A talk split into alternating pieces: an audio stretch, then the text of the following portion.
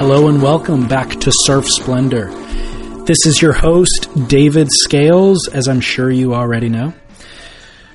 At the boardroom show in Santa Cruz, I had a conversation with a podcast listener named Chris, aka Clark Griswold Jr., in our Fantasy Surfer Clubhouse, if you follow there.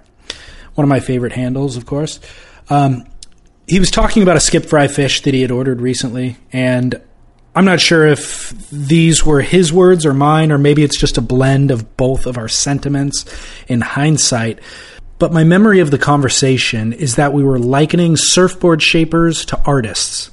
And one of us drew the illusions to famous, now dead painters Picasso, Gauguin, pioneers of a style, of a technique, synonymous with a given movement, Cubism, Impressionism or maybe it's post impressionism. Um, anyway, Chris and I were kind of um, commenting that we're at this and just noticing that we're at this really, you know, again, we're at the boardroom shows, we're in the midst of it, but we we were recognizing that we were in this very unique and finite time in surfboard building currently, where these shapers who have pioneered iconic design and construction technique and movements are not only still alive, but they're still working and they're fully accessible to take custom orders.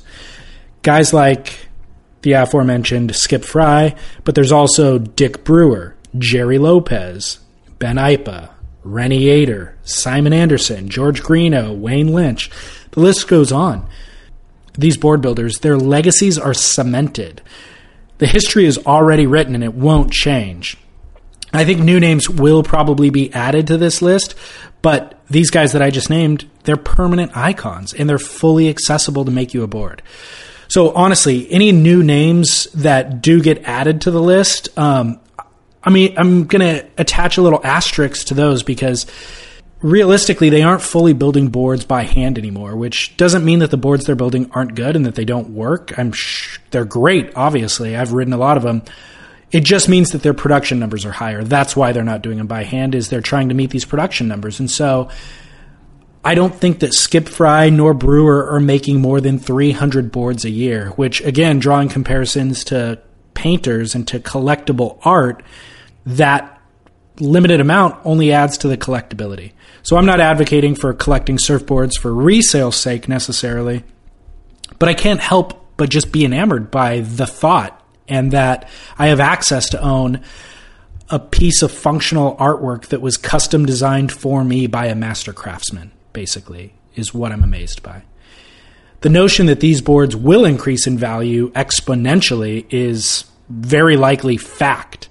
And if you want to know numbers uh, or prices, which of course who doesn't, the rumor is that that Skip Frye twin fin will cost you around $1,500 US which sounds like a lot of money for a surfboard, but I doubt that it's twice as much as you've paid for a mass produced uh, high performance shortboard that was cut on a machine. You know, I could go to a local surf shop and it's going to cost me seven or eight hundred bucks basically for that board. So I could have a handcrafted custom board from one of these icon pioneers for less than half that. And, and to be honest, Skip Frye's the top of the market for that fifteen hundred bucks. So you could you can get boards from these guys for really not that much more than you would pay just for a generic board. So it's with this recent epiphany in mind that I introduce a new segment uh, to today's show. As I've mentioned in recent shows, and I posted a photo of it on Instagram, I've ordered two new surfboards recently one nose rider longboard and one shortboard, kind of quasi fish board. And um, both boards are being built by Roger Hinds. Roger fits the description of all the aforementioned legacy shapers. He actually has 40 years of legacy, uh, both in Hawaii and Southern California, as well as shaping residencies through Japan, Brazil, Europe. He's worked with Terry Martin, Randy Rarick, Ed Angulo, and I mean, many, many more people. He references a few of them in this conversation, but he builds every board by hand. And some people build boards by hands, but there's guys that do the shaping, the shaper's name who's usually attached to the board, and then there's a laminator, there's somebody making the fins, there's somebody glassing, or I'm sorry, sanding, there's polishing, like there's different people involved in the process. Roger makes everything not only by hand but by his hands. He does every step from shaping to glassing to sanding and polishing, even gluing up the blank uh, with a special stringer, oftentimes, which he did for this parabolic stringered blend of EPS and polyurethane foam that he made a board that he made for me about six months ago. Glued that up, the stringer by himself. So not only does he have this kind of cultural relevance and technical expertise to qualify as an iconic artist, but he uses all those skills to produce some of the most beautiful surfboards that you'll see in terms of color work and just contours and curves. The boards look great, the work is beautiful. Anyway, Roger's full history is detailed in episode 91 of Surf Splendor. You can dig that up. But I'm good friends with him, and he's built most of my boards for the past two years, and I realized that he's really kind of an underutilized resource for this show. So I'm going to have him on as a recurring guest, starting with today. I'm going to have him chime in as an expert opinion whenever we need him. Today, I'm going to have him detail the characteristics of this nose rider that he's building for me. It's shaped and I think that it's actually was being glassed today. So I, I, posted a photo of it being shaped. He posted an Instagram video today of it um, glassed, and it looks radical. Like I'm super excited about it. And anyway, I think Roger will be a great contribution to the show. He's feisty, he's opinionated, he's knowledgeable. That said, he takes a while to get warmed up whenever the mics get turned on. So I think future discussions will showcase more of his true personality. And if you've ever met him, you know what that is and what I'm talking about, and you love it. So, in this conversation, he's playing it pretty conservative, but I assure you, I will get the feistiness out of him next time. Anyway, Roger's accessible on Instagram at Roger Hinds Surfboards and through his website, rogerhindssurfboards.com. I'll link to both those things on my Instagram and on my website surfsplendorpodcast.com. He is located in Seal Beach, California, where he's totally accessible. But even if you don't live in Southern California, he'll build you a board. When we recorded this episode at his house uh, two days ago, I believe it was, he was packing five boards to be shipped to South Korea. So geography isn't really much of a barrier after this conversation that I have with Roger, I'm going to roll right into surf news with Scott Bass, where we will discuss Dane Reynolds' Stab in the Dark feature, Keanu Asing's big win in France, Tyler Wright's first world title, John John Florence's new edit, and everything else that's happening in the world of surfing right now. And then, of course, I'll be back at the end of the episode to sign us off. So, without much further ado, here's my conversation with Roger Hinds. This is David Scales for Surf Splendor. Enjoy the show.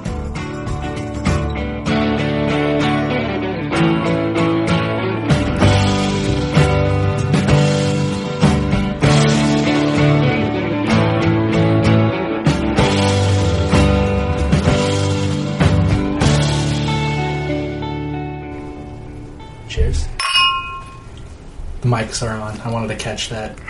the clink of the glasses. Great. A couple alcoholics giving an interview. Mm.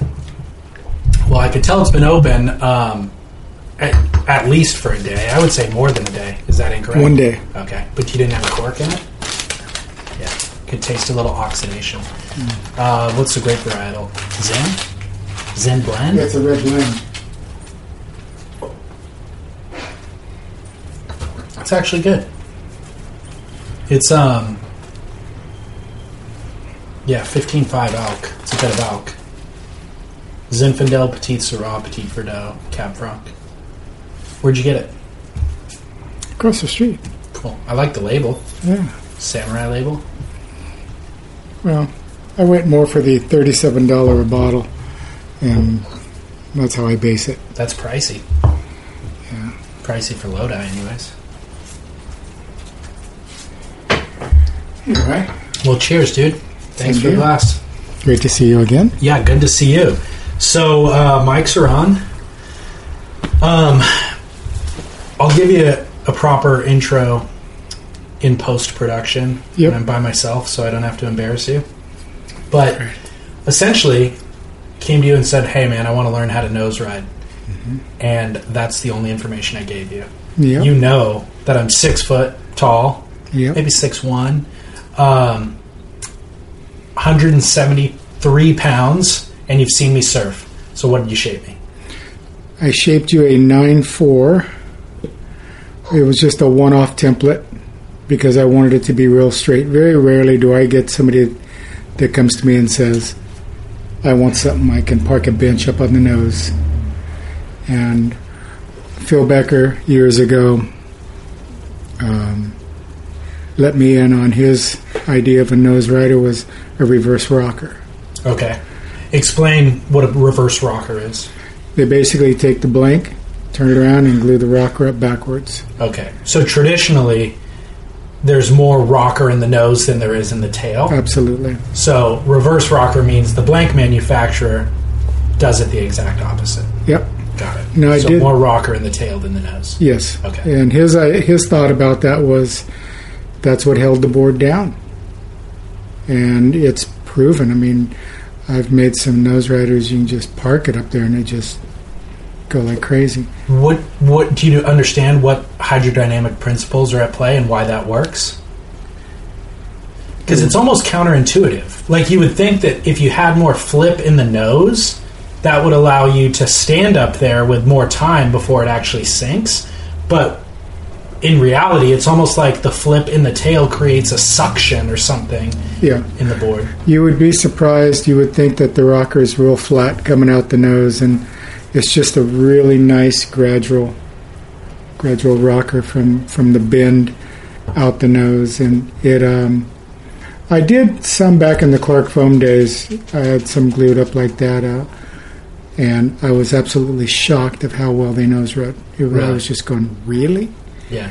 Um, and then another thing I picked up along the line, I think it was Rarick. He used to do the uh, the uh, Dewey Weber shop in Hawaii, and recommended that a real straight outline, almost ruler edge straight outline, really just helps helps nose ride and helps uh, everything come together there. But on your board, what I did was the 98Y I used to begin with was uh, has kind of a rolled bottom to it, so I cut the roll out of it. I made it an absolute flat bottom from edge to edge, Okay. and then I went ahead and um, shaped it. But then I ran V because the tail is quite wide. It's 16 and three quarter tail, and it's a 22 and uh, a half wide. Has an 18 inch nose, so those dimensions really kind of work together as a real straight outline. However, there's a hip about three feet up from the tail that would allow you to pivot. And I ran the V from the tail. There's a flat spot the last four inches off the tail. There's a flat spot, but I ran a pretty extreme V about starting at zero and running almost to three eighths of an inch, um, all the way to that hip. Okay. So it lengthened out the sweet spot for you to where you should be able to step back a few, cross step back a few times, and you'll be able to turn that thing from anywhere. Oh, really? Yeah, it, Okay. it should have a real long sweet spot to it. Um, Can you explain the tail measurement? You said 16 and what wide? three quarter, And where does that get measured? 12 inches, Got it. 12 inches up from the nose, 12 inches up from the tail, and then I believe my wide point on this one is maybe two inches in back of center because I really wanted to keep that thing straight. Okay. Uh, however, I did want it to be able to turn with ease. Um, that's going to be. A, I I made it three and an eighth inches thick for you, but then I pulled the rails down, so you're going to have more of a, um, a shortboard style rail. The thickness of the rail is going to be more like a, a ping pong ball right at the edge. Okay. Um, so we talk about bottom contour being flat with a V on the tail. Is there anything unique about the deck contour?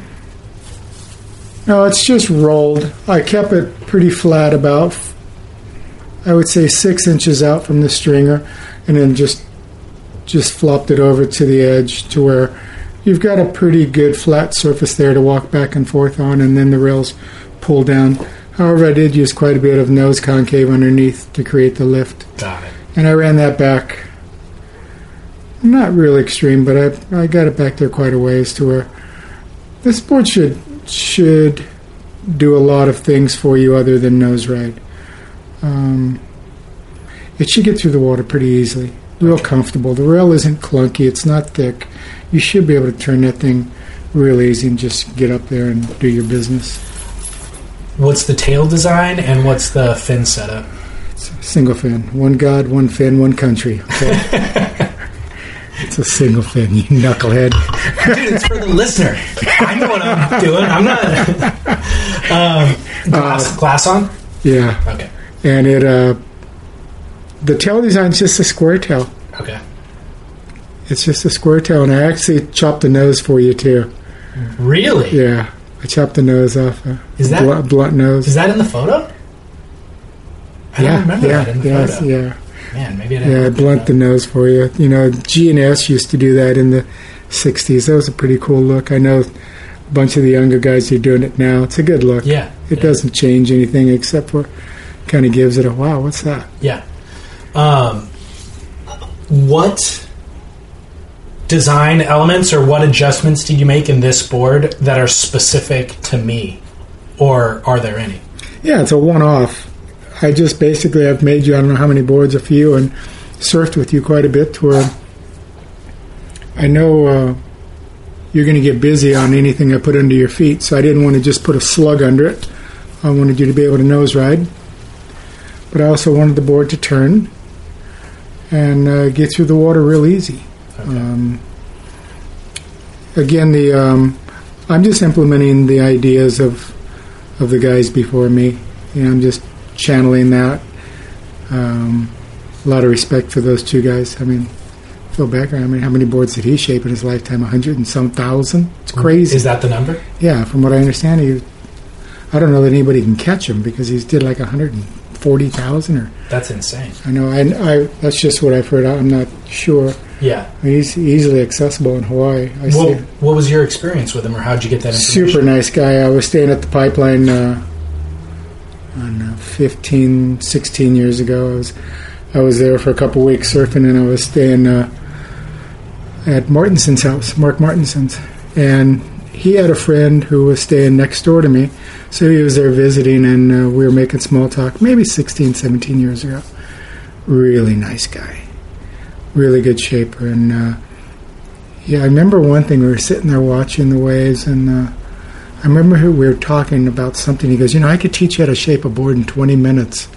And I go, "Jesus, I don't, I don't even want to know about working that hard." An hour and a half's pretty fast enough, but no, he's he he pushed around a lot of boards in his lifetime. Yeah. a lot of respect for that guy, and Randy too. I mean, he was there in the beginning, and and I kind of get my notes from people like that yeah. and I try to implement that. And I've, I don't come up with stuff on my own. I don't know a lot of people in this day and age that really do, but I just kind of take what what's being given me and move forward with it. Well, you've shaped enough boards that I would think that you've developed some of your own.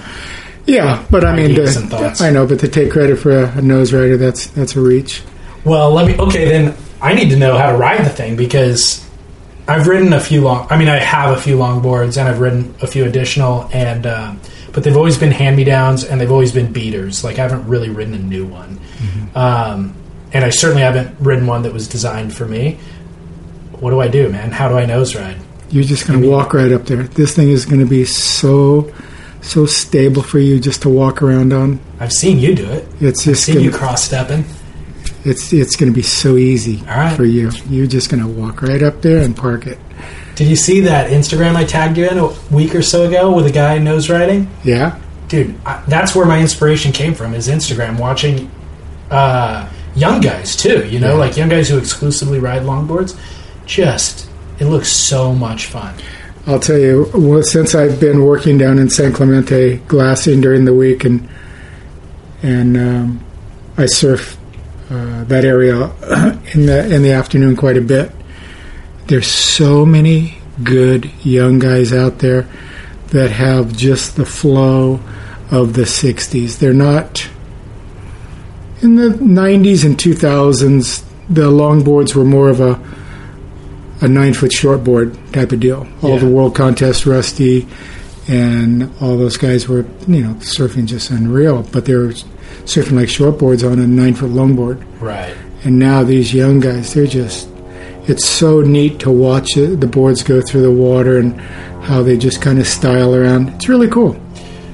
I don't, I don't think I told you this, um, but I mentioned it on the podcast a few weeks ago. I borrowed a longboard from somebody when I was surfing, and it was the most, it was the worst surfboard experience I've had in a long time, mm-hmm. and um, it was just awkward because it was like a two plus one, like high performance longboard. I think is what it was intended to be sure. and it was EPS foam, and it was like the board wouldn't really find trim. Mm-hmm.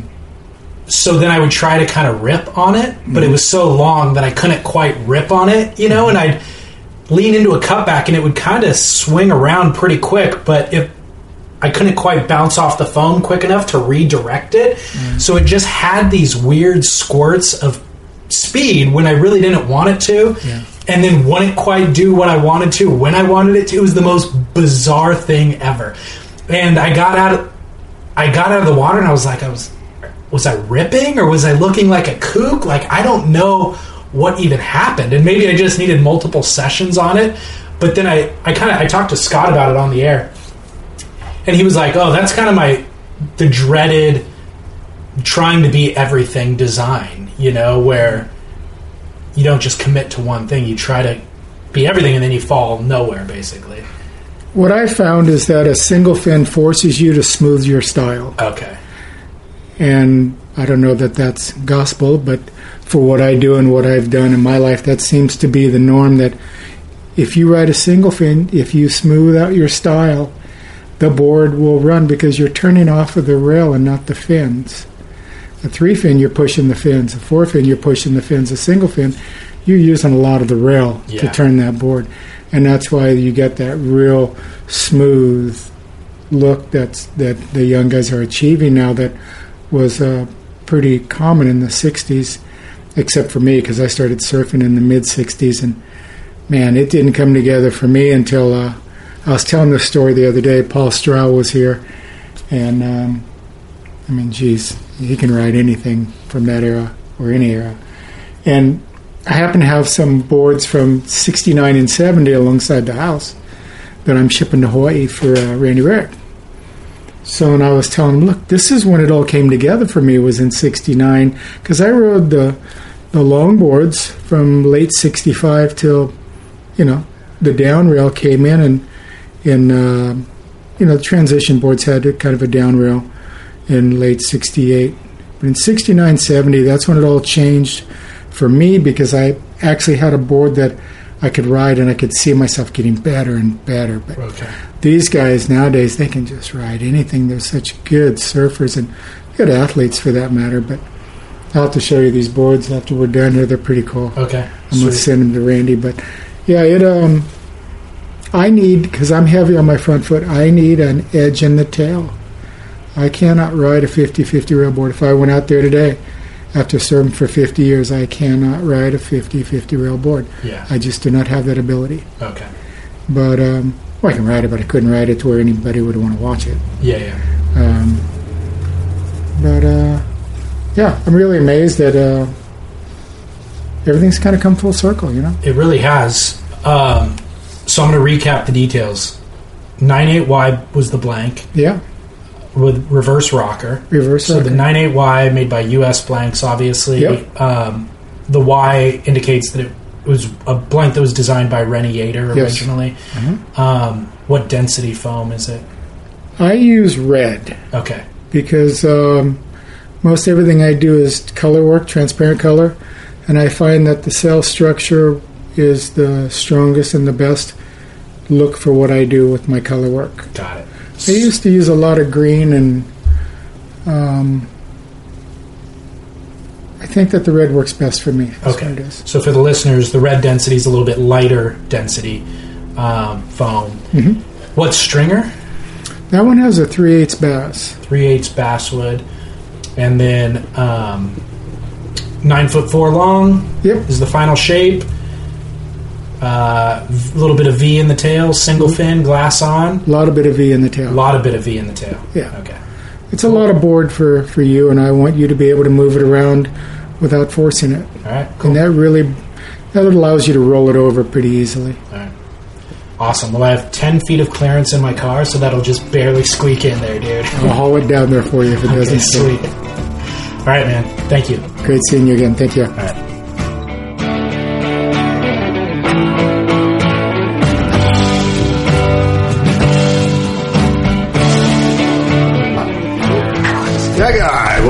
Everybody down the line Surf Talk podcast. Scott Bass, David Lee Scales with you. It is Thursday, October twentieth, and it is a gorgeous Santa Ana day in Southern California. The year 2016, and um, we've got a big show for you today. We've got the uh, Portugal WSL event that's happening. We've got the Andy Irons trailer came out. Um, what else is going on? that I'm missing. That's coming up. Quickie Pro France ended. Keanu Asing set the world on fire. and Wow. Tyler Wright won her first world title. So Oh, yeah, that guy shreds. the Santa Cruz boardroom show happened. That guy shreds. I was just making fun. God, you know what? It's surfing, not Syria. um, and right now, we've got 10 or 15 minutes with Jim Kempton, who's sat down in the chair here at the Surfing Heritage and Culture Center Library. And he's here to talk to us about the ninth annual gala fundraiser at the California Surf Museum in Oceanside. And this year, they're honoring surf legend Nat Young. And a really interesting thing, they've decided to take one of Nat's boards and have three shapers replicate it. Sounds quite familiar. Where did you get such a great idea? anyway, let me welcome Jim Kempton, of course. Uh, Jim, you might not know this. Jim is the former editor of Surfer Magazine. Yep. And um, a guy who knows the history of the sport perhaps as good as most, if not all. So, Jim, welcome to the show, buddy. Thank you. Thanks, Scott. And nice Jim- to be here. Jim's been on the show before, a great guest. And so, Jim, um, you just sat down. You're in the hot seat. Tell us about the ninth annual gala fundraiser. Tell us about Nat Young. I don't really. This is interesting. We'll get to this in a minute, but Nat Young, 1966 world champion here at Ocean Beach in San Diego, right? And That's we're right. celebrating the what is it? 40 years? 50 years? 50th anniversary. Where we came up with this idea was uh, we, you know, as you know, do exhibits at the California Surf Museum, and we are always looking for for purpose with our exhibits and connections with our exhibits. And we thought that the 50th anniversary of the 1966 World Championships would be a really worthwhile thing to do because uh, what happened at that contest was sort of a seminal event in surfing history. And that was to say that for the first time, uh, surfers, uh, starting with Nat Young, who won the contest, um, began surfing in what is now called the radical style.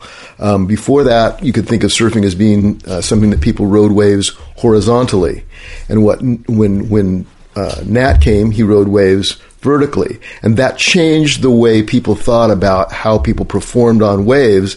But more importantly, because he won the world titles, it legitimized that style in a way that nothing else ever could have. So it was a seminal event in that in that sense, and he was pitted against David Nuuhiwa, a Californian. Uh, who was at the time the finest nose rider in the world and considered by most people as the best surfer in the world.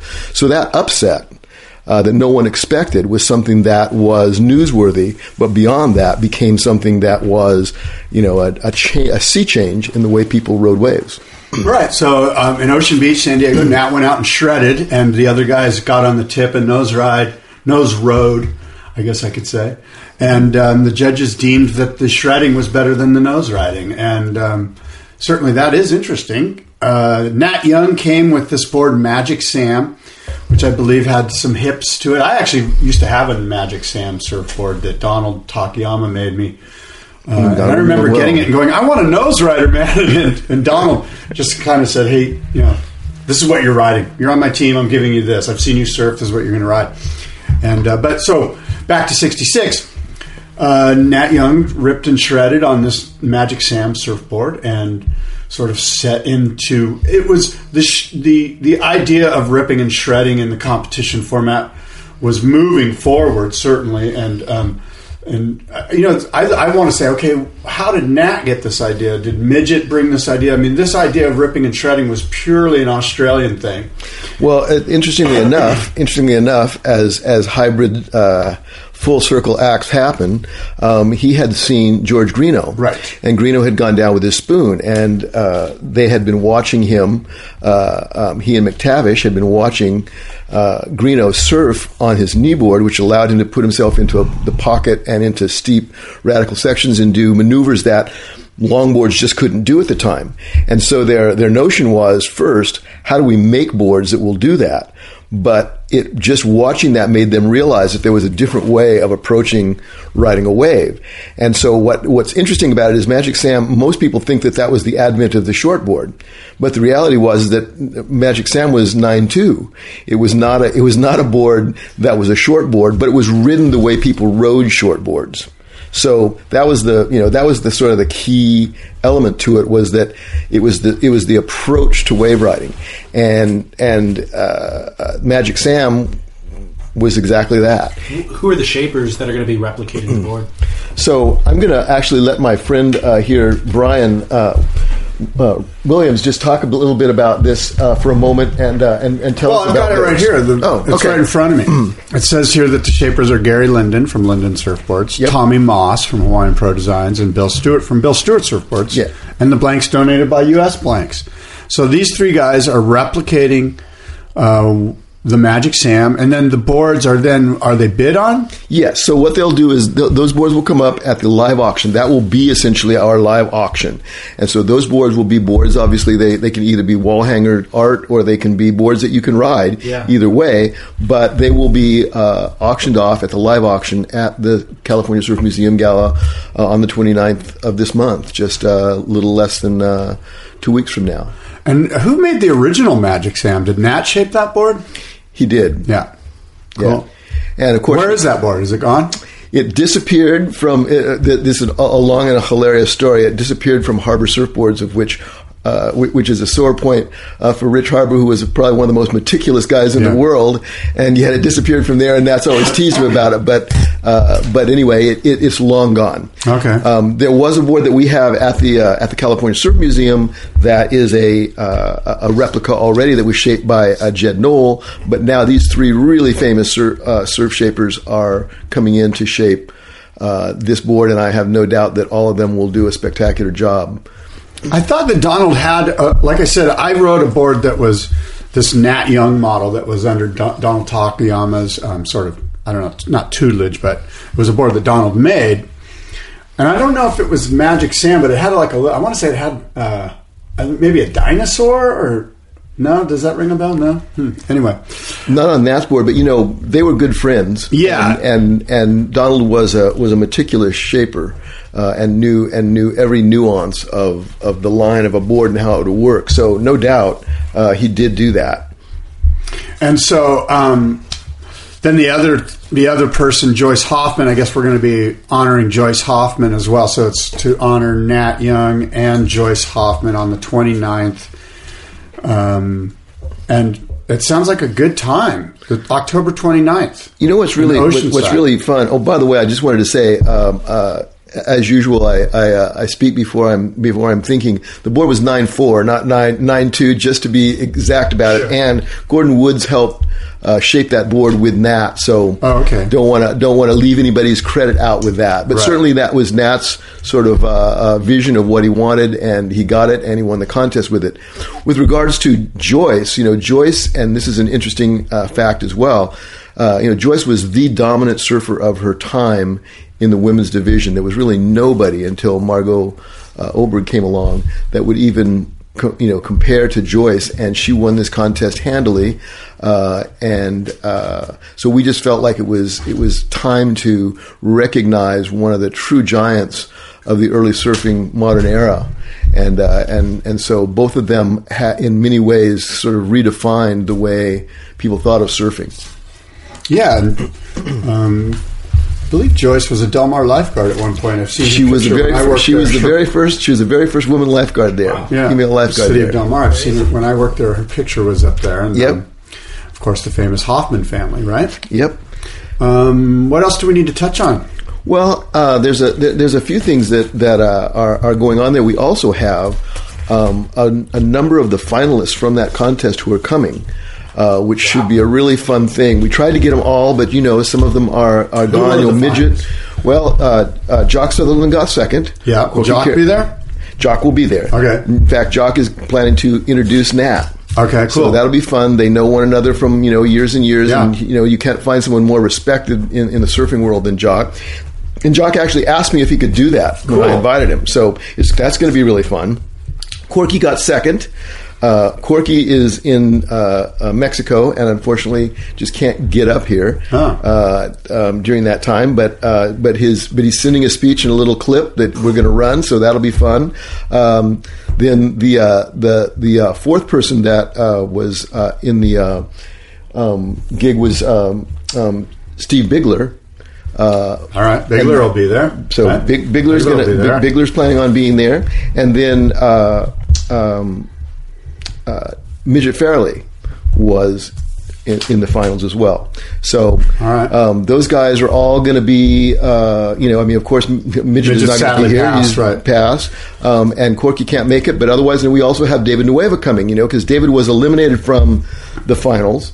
But one of the most memorable things in that contest was the 10 second nose ride that he got that actually made the headlines.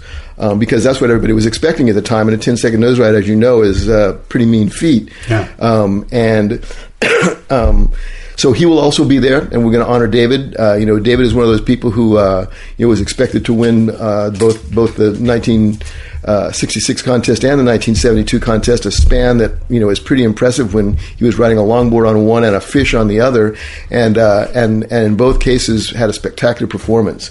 So um, we're also going to have, you know, Paul Strauch is going to be there. Um, um, Skip Frye is going to be there. You know, lots of memorable, legendary surfers are going to be attending it. But the fun part is going to be that we have these uh, these finalists from the contest. We like a lot of our listenership actually isn't in Southern California and San Diego. How do people get involved um, who are listening to this show that want to participate, maybe even bid, or can they follow on social media, website? They can. Uh, they can. What what we have up is uh, is is an ability to bid uh, in advance and say buy at this price. Got it. So if someone wants to do that, they can. They can't live bid. We've done that before, but it but it's really it's really complicated because if someone loses connection or you know they don't hear the guy that's waving that's listening to it, you know, it just can create complications that we didn't want to you know we didn't want to in in you know entail. So, but they can but they can participate and uh, and of course you know we're we, we all are in the same in, in the same business of of, uh, of preserving the sport, so they can contribute to all of us. How do And, they uh, follow and do that? so they can go to the, web, the website. If you just type in Surf Museum, uh, our website will come right up.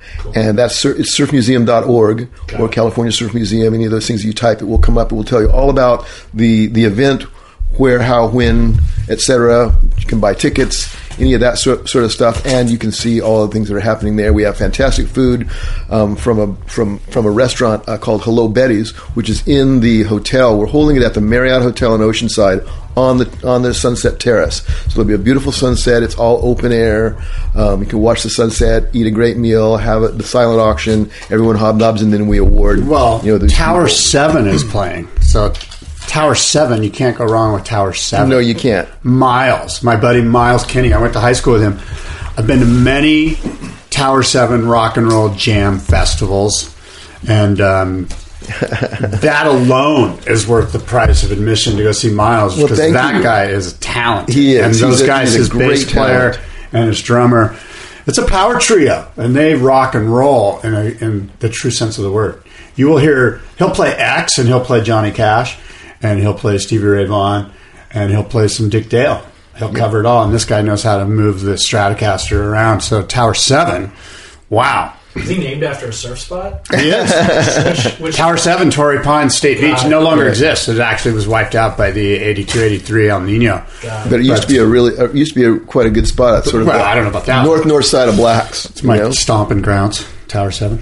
awesome. Um, yeah, so thanks so much, Jim, for coming in and telling us about the ninth annual gala honoring Nat Young at the California Surf Museum, October 29th, 2016. Surfmuseum.org. Get your tickets, learn more about this.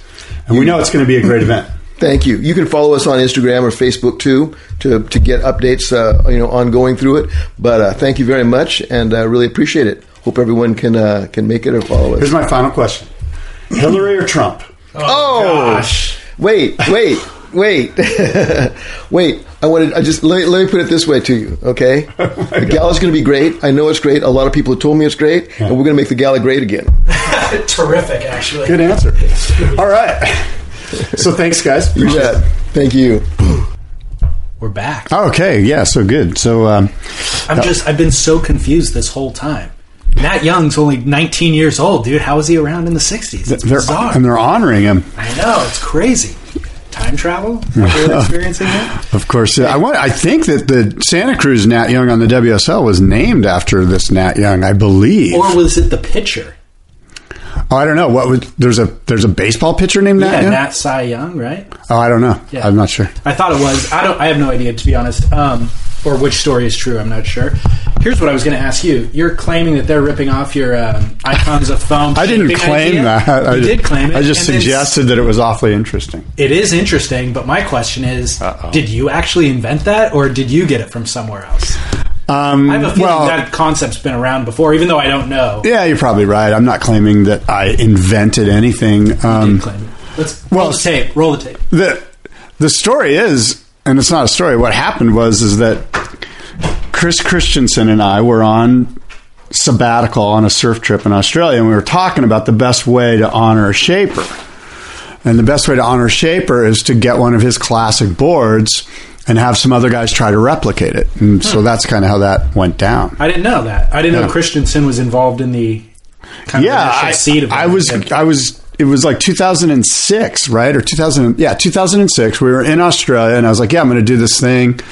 You know, I'm going to bring all the manufacturers together. We're going to celebrate the surfboard. You know, it had been a, about a year since the Clark foam closure or less than a year. And there was a lot of turmoil in the industry. And, and I just felt like, look, we need to all kind of come together as one and not let, you know, the surfboard shaper and the surfboard industry quickly you know fall apart which Yeah. is there was a lot of anxiety around what happened after the Clark foam closure and and I just felt like we need to celebrate the surfboard and the guy that builds the surfboard because that's really the root of our culture. Mm-hmm. At the end of the day, nobody cares what clothes. Like we're like, for instance, this gala, they're replicating a surfboard, not the clothes the guy wore. Right. You know what I mean?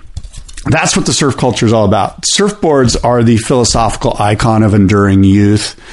And when you put one under the arm of a nine year old boy or a 90 year old man, there's a sparkle in their eyes. And it's due to what the surfboard represents. It represents freedom, individuality, so forth and so on. I could pump, I could go on a soliloquy here, but I'll step back. I couldn't agree more, and that's a perfect segue into recapping the Santa Cruz boardroom show. Yeah, the Santa Cruz Boardroom Show. Nick Palandrani. Yeah. I think I said that wrong. I've been saying his name wrong forever. It's Drawny, right? Palan. You used to say Drini, and then No, it's you not Drini, it's either Drain- Dranny, and now you're taking it. No, it's to the draw knee. told me. Nick told me that it's like you draw a knee. Palandrani. Right. So Nick Palandrani from Santa Cruz Source Surfboards won the John Mel Icons of Foam Shape Off. Of course, honoring John Mel and presented by U.S. Blanks. And um, wow, what a great show and what a great event! It was so much fun to see those guys and gals um, put their heart and soul into replicating that really interesting twin keel fish with the nose channels. It was a really cool board, and Totally interesting design. I mean, very different than anything else that we've seen replicated in the icons of foam previously. And I felt like a curveball. Like when I saw the board, I was like, "Whoa, what's that?" Yeah. I mean, is it a knee board? I think it is a knee board. Yeah, Yeah, okay. it was a knee board. Yeah. but one that you could probably stand up and have a lot of fun surfing. I would stand up on it, but I was not sure what the original design was at the time that it was made, or Yeah. what if it was intended for kneeboard. Because I know John obviously does a lot of kneeboarding.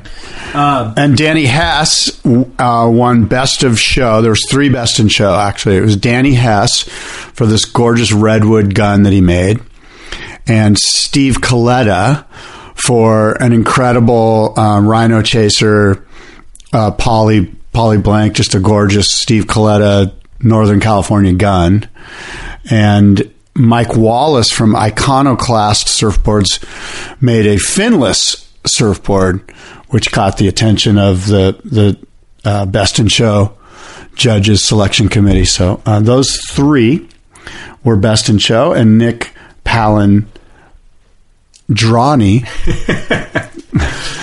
the winner. It I, I had a great time at the event. Um, it's smaller, obviously, than the San Diego version of the show, but I actually liked that a lot about it. It was kind of like there's so many people at the San Diego show, you never see the same people twice. Whereas this, it's just like all of us hanging out throughout the whole weekend together, you know?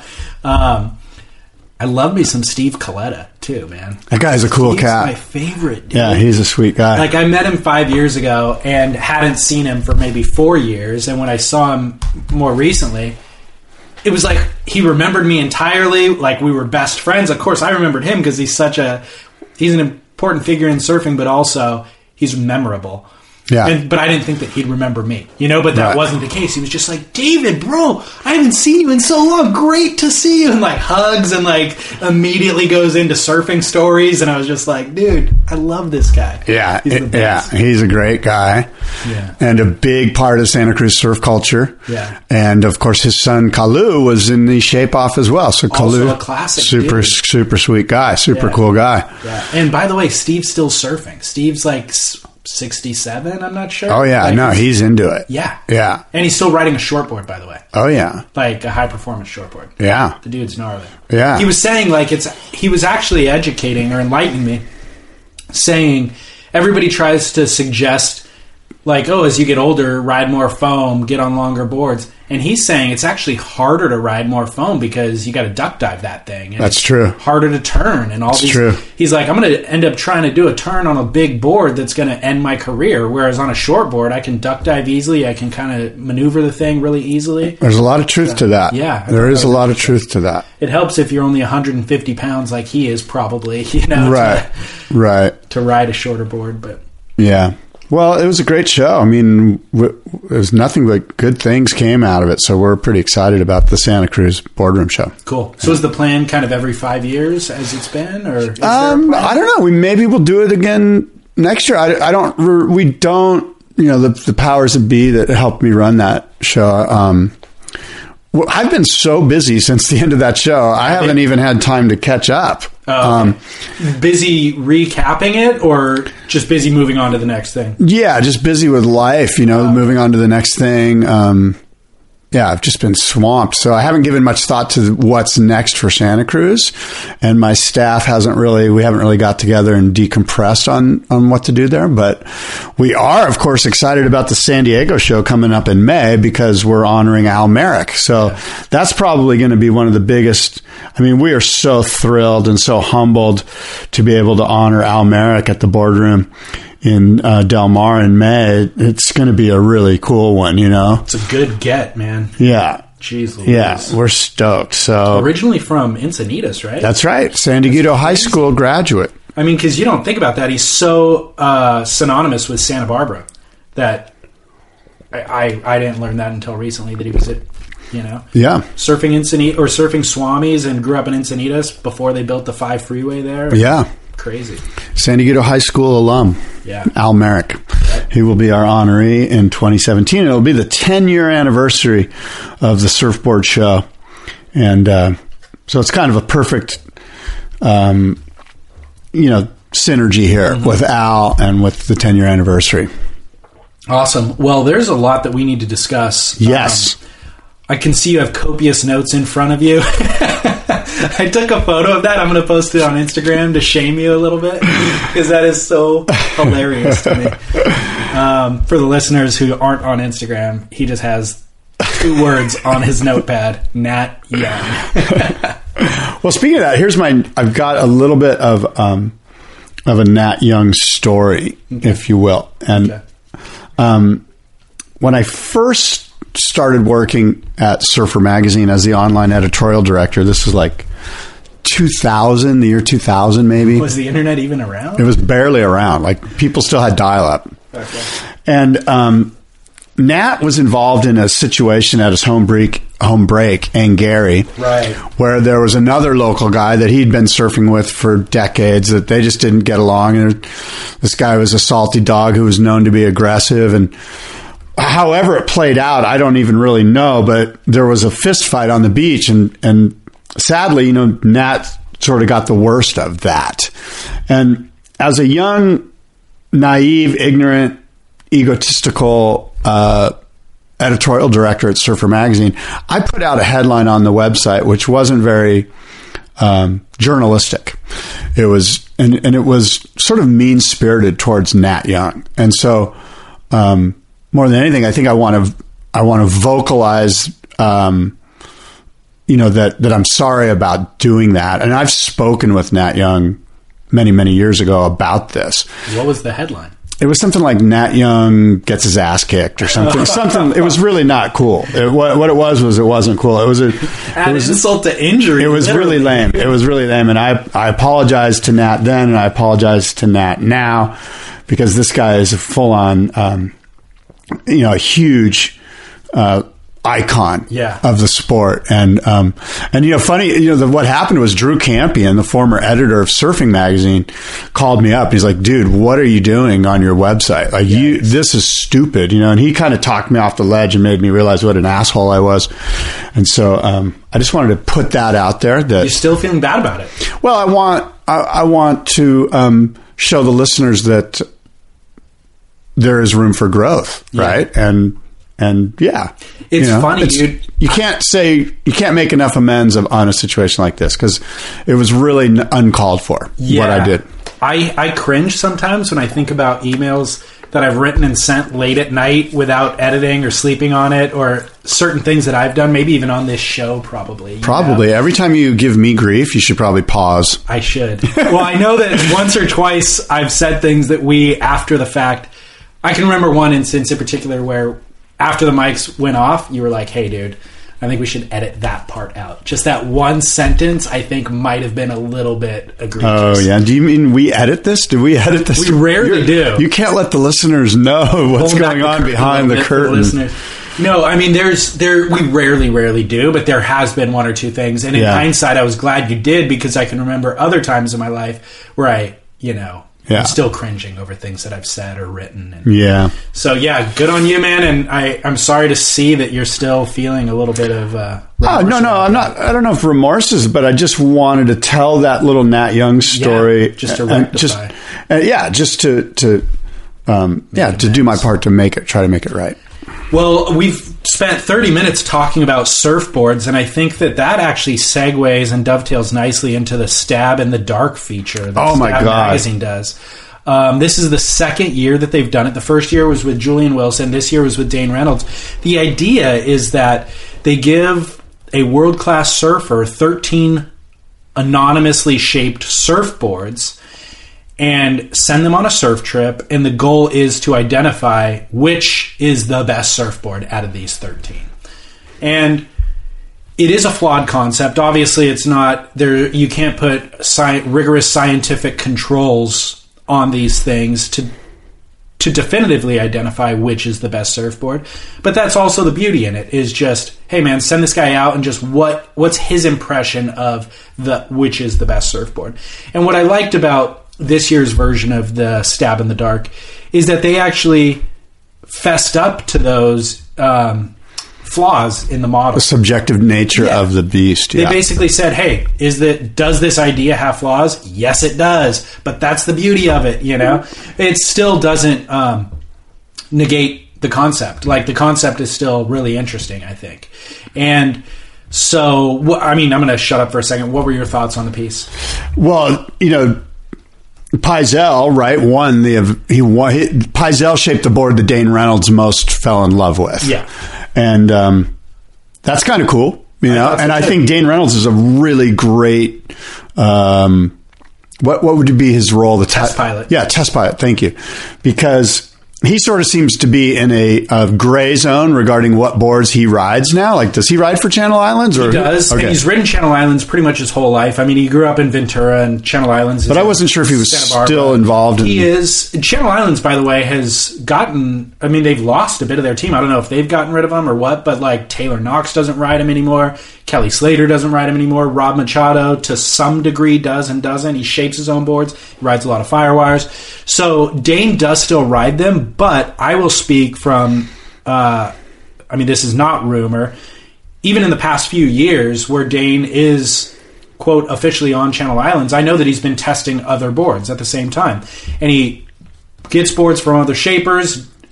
Doesn't put their label on them, so he'll be riding blank boards, or I don't know, maybe he puts Channel Island stickers on them. But I know that he's been experimenting because, by the way, as a professional athlete, you should you should know what else is out there, you know. So um, I know that Dane's been doing that for years, but in this feature, I don't have the list in front of me, but um, just from memory, the boards were shaped by Eric Arakawa, DHD, J, JS, um, Maurice Cole shaped one of them. I don't know who are the others. Do you remember? I don't recall, but the, the little video thing they put out was really cool. It was and- really insightful. They did a Yeah. great job of. Yeah. It's a thirty minute video. Um, listeners should go. I can't get it. enough of stab. Like I'm, I'm looking forward to next year's stab in the dark. You know what I mean? Like who's the guy they're going to pick? I would like them to see to kind of go outside the box with the shapers a little bit. Yeah. Like to me, it's kind of like it's a little. I don't know what's the.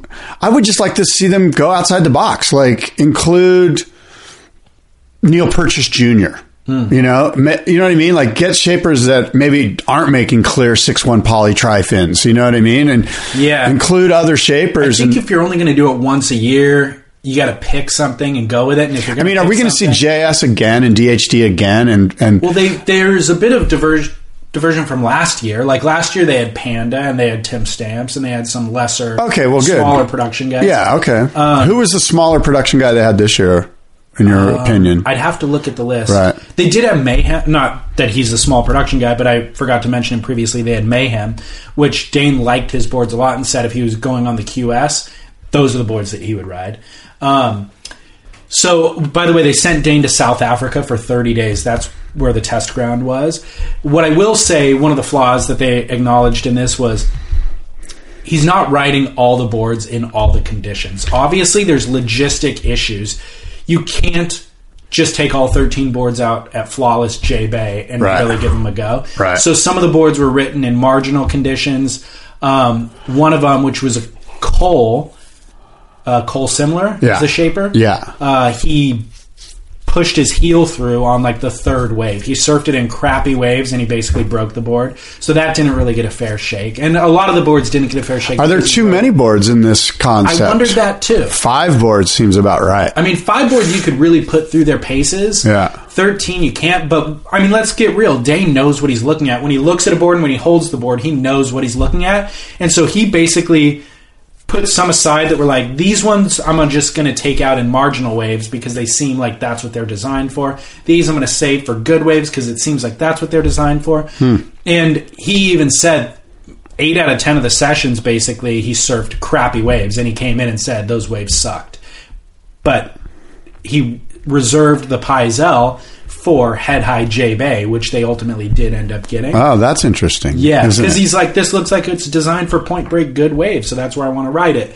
So it's kind of no wonder that that board ended up getting picked as his favorite because he rode it at eight foot J Bay. yeah, which is that, yeah. But again, a- again, if you if you come out of this going, Pyzel makes the best boards in the world, I'm going to go ride Pyzels, then you're kind of getting the wrong thing out of it. There's a lot of nuance that Dane described throughout all of the boards that he rode, which I think is what you should be getting out of it. Yeah. is that there's a lot of nuance and that different boards are designed for different things, and you can't just have one board in your quiver that you ride in all conditions. huh. So Well, congrats to Stab and to John Pyzel and, uh, the other shapers as well. I'm sure it's good publicity for all of them. Interestingly, Channel Islands was included in this. And, Oh, cool. And Dane said, first of all, the shapers don't know who the surfer is. Oh, really? They just give them a number? Yeah, the, the shapers say, hey, do you want to participate in this? We're not paying you to participate.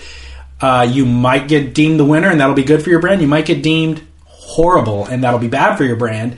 And so they offered the gig to Channel Islands, and Britt Merrick was the shaper, and he saw the surfer's specs, which were.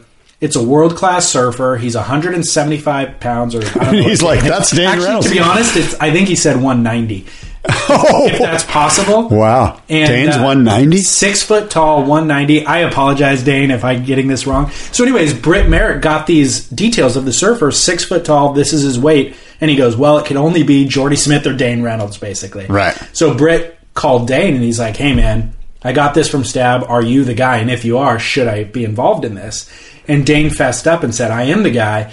Um, let's talk. Should we be involved in this or not? And it's like, look, we are your sponsor. If you pick us as being your favorite board, then it's going to look like a fix. Right. If you say our boards suck, that's not really Yeah, it's a lose lose. It's a lose So lose. what they did, Channel Islands decided to be involved, but they've been doing this project with Malcolm Campbell making these Bonzers. Cool. So they go, look, instead of making like a high performance shortboard, let's just make you a Bonzer, like Yeah. a, a shortboard Bonzer. Right. And so that's what they did. Oh, cool. Which Dane agreed to do because he's like, look, after a month of writing high performance shortboards, I just wanted a change. Of Did, did he ride that at J Bay? No, he wrote Oh, that's at too bad. Either Cave Rock or the Pier, maybe Durban Pier, or is that what that? Yeah, that's the new pier. yeah, yeah, yeah. That So would have been cool to see that board go through its paces at, at Yeah. a point break. But yeah, it would have, and even seeing him write it is cool. Where Yeah. he does write it, um, so his lines are a little. Yeah, Yeah. his lines are. Yeah, that's a little right. bit different. Not Yeah. as not ripping as hard, but um, drawn out a little bit more. But I will say it was good just to see Dane surf again. I mean, we really haven't seen enough Dane Reynolds in recent years. Obviously, he's not competing anymore. He's not with Quick, so he's not getting that wild card spot into events. And then he's not doing Marine Layer Productions anymore. So Dane's been off the radar. He got married, he had a kid, um, but he still rips. You know, I mean, his style of surfing is so explosive and radical w- those club sandwich turns, which I always love and I talk about when we see him in competition, he does better than anybody. And he did a number of them in this. They're so explosive. Yeah. It's radical. Yeah. And how did he look from a girth perspective? Was he girthy? Pretty girthy, dude. Was he a buck ninety? I, I mean, honestly, I think fire that plug? was the number. Right. I think, I think it is too. I think he's a buck ninety. Um, the other thing that I think doesn't get discussed about Dane Reynolds surfing enough is how radical his tube riding is. It's very instinctive, and um, he's There's a lot of putting on the brakes. You know, like step on the brake and then accelerate through the barrel. and a lot of um, moving around on the board, which reminds me a lot of Tom Curran. I love so like that. he'll drop into the bottom and then kind of like project off the bottom up into the high line and then get super far up on the nose of the board. Yeah. And then but he weaves Yeah. from a nose riding position on a short board. It's radical. Yeah. And like his body kind of uh, He's got some mojo body going. English going, Yeah. yeah. little hand motions, just like whew, Yeah. it's just radical. I love Yeah. seeing it. So some rad surfing in the in the piece. So it's a thirty minute piece on Stab Mag. It's only on their website, but I'll link to it from surfsplendorpodcast.com. So who would you like to see next time? In the next stab in the dark. So the last one was Julian. This one was Dane. Um, good question. How about Brad Gerlach? No. See, I think No. you'd get some really good insight about right. boards from Brad. I know he's not Clay Marzo, but No, if you got Clay Marzo, are you going to get any really good insight, or are you going to be, No. oh, that board's cool? You know, like Clay can't communicate. Yeah, so I'm thinking Brad's about guys good- that communicate. And Brad would be a guy that can really break down the nuance of a board. And he's a pr- still, he's probably 50. He's still a really good surfer. Now he's not going to be busting airs or No. not. But he'll be trying and he'll be communicating. I mean, yeah, my feeling is, and of course, maybe it's because you and I are in that demographic. You're like, yeah, I'd like to hear a 50 year old tell me about what board I would ride. I'd be most interested to see which scarf Brad is wearing and which eyeglasses would get he chose. that would be just you know which fedora he's wearing on that day. that would be just you know icing on the cake right but he would also be able to break down the board brad's pretty good at that so I love Brad. I can't about- get enough Brad. how about who else would be good what I mean- about rob what about machado Yeah, I mean, you and I are of such different cohorts. Like you're going. well i'm just look i just don't think a 22 year old is going to be able to tell me as much about a surfboard as uh, say even a 28 year old so let's keep it at a 28 year old They did a great job picking Dane because he's good at. how about noah dean would you want noah dean No, I do not. Okay. How about um, Craig Anderson? Would you want Craig Anderson to tell you about a bunch of different boards? I- he no. might be interesting. I don't know what He what. could be interesting. I don't really care what he has to say. Yeah. he rides weird boards. You know. Yeah. Um, so he's Kelly, Kelly Slater. Kelly would honest, be awesome. Kelly would Kelly's be the best communicator. Boom. He knows more about surfboard design probably than any other pro That's- out there. Kelly's the guy. Done. Kelly's the guy, except he's there's a conflict of interest because Kelly's got Firewire. He's invested in Firewire. yeah, in the same way that there's a conflict. What about Daniel Thompson? If we're going to get conflict of interest, Daniel Thompson would be an That's a interesting guy. great pick because he shapes he- and he and he shreds and he could tell you about the surfs so board. good. At the end of the day, he's going to be like, "They're all lame. Let me make you a board. It'll be way Chop better." the nose, flatten out the rocker. So there are some. I mean, and we've just tip of the iceberg. There's so many good. qual- Like, what about some other Australian guys that would be good? Because Stab's an Australian media outlet for more, for better, or for worse, right? Are there some Australian they, guys? They go Creed, McTag- Creed McTaggart is their guy. They'd go that guy. Dion Agius. Creed, mate. Wanna- Or Yeah, I'd be down with John John actually. yeah. You know, I posted something on. Um, It's got to be somebody that's not on tour. I posted something on Instagram last night, which was aimed at shaming you, but also Oh, thank you. at at a much larger point, which is John John Florence's series twelve just dropped its fourth episode, in which John John does unbelievable surfing, but he's also ranked the number one surfer in the world on the WSL tour. And my question to you, Scott, is. Is this maybe the first time since Andy Irons where we've seen the number one competitive surfer in the world also producing the most radical free surfing clips simultaneously? Um, the number one surfer in the world has been Gabe, and you don't see a lot of radical free surfing clips from Gabe. He but doesn't, his, he doesn't produce edits. He doesn't produce free surfing. yeah, he doesn't. You'll but- see a random clip here and there, Yeah. but he's not out there producing things Right. like Dane has in the past. So who's the other? Well, Dane would have been like three years ago, but he wasn't was the number, number one. Right. So the number one ranked surfer in the world was either Kelly Slater, Mick Kelly. Adriano, Mick. Adriano. You don't see a lot of free surfing from Mick. Yeah. You will probably soon. You see, you see Rip Curl produce a little edit here and there, but it's never the most radical clip online. There's always Albie Layer doing a 720 while Mick's doing, you know, three turns to the beach essentially, beautiful turns, but not the most radical free surf clip. So the question is, best free surfer in the world, best competitive surfer in the world, John John Florence. No, the, the answer is I don't think there's been anyone since Andy Irons that's done that. You know. Isn't that fascinating? That is because kinda- I've thought, even though I haven't really expressed it on this show, that the best surfing in the world in the last two and three years has been being done on the WSL tour, which wasn't really the case previously. But I do think that it has been. Like when you look at what Filipe's doing in small waves on the Gold Coast or whatever, that's the most radical. And then when you look at the barrel riding, we saw Owen Wright do at Fiji last year, and Kelly Slater and Gabriel Medina and John John Florence at Chopu, stuff like that. Like that's better than any free surf clips that we see. But now we're seeing John John doing the free surfing that's actually better than the world tour surfing, and then he's winning. He's number one on the world tour. Yeah. It's you know, so I start to think, okay, well, who's running John John's scene besides John John, and, and he's sponsored by Hurley. So the Hurley team is doing a good job of going, hey, let's get both of these out. Then you think back to Andy, and it was the Billabong guys, right? So um, Graham Stapelberg or whoever was over there running that marketing was going, Andy, we're going to get some free surfing of you too. Yeah. And so, you know, if you step back and look about look at who his sponsors are, who these two guys' sponsors are or were, and how they were promoting their their guy, they did a really good job of it. They do, and I will really drive that point home with Hurley's done a great job curating John John's image. Like the quality of material that they're putting out with View from the Blue Moon, his $2 million film last year, full length feature, and then this episodic series designed for the YouTube space, 12 the quality of it, the production quality of this 12 series is every bit as good as View from the Blue Moon. Bill Ballard's the guy behind it. Yeah. I want to get him on the show. I just I tried to find his contact info and I couldn't find him anywhere. Yeah. Um, but it's like it looks it's cinematic, you know, and um, they're licensing like A-list music. I was. I mean, does, has Hurley ever done anything wrong? And the answer is no. yeah, they have. I mean, What, what have they done wrong? I mean, like in my mind, they're just the, like every move they make is gold.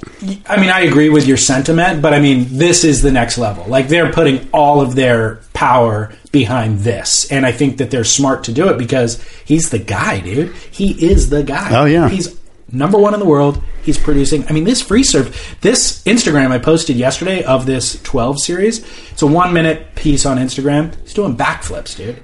Multiple backflips. He does the gnarliest fin free layback like a Clay Marzo clayback.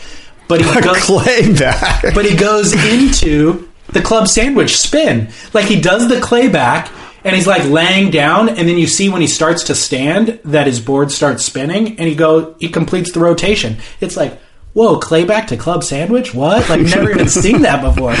And Clay then, back to club sandwich. And then his barrel riding prowess, you know, is just like otherworldly. Yeah. The kid's a wizard. yeah.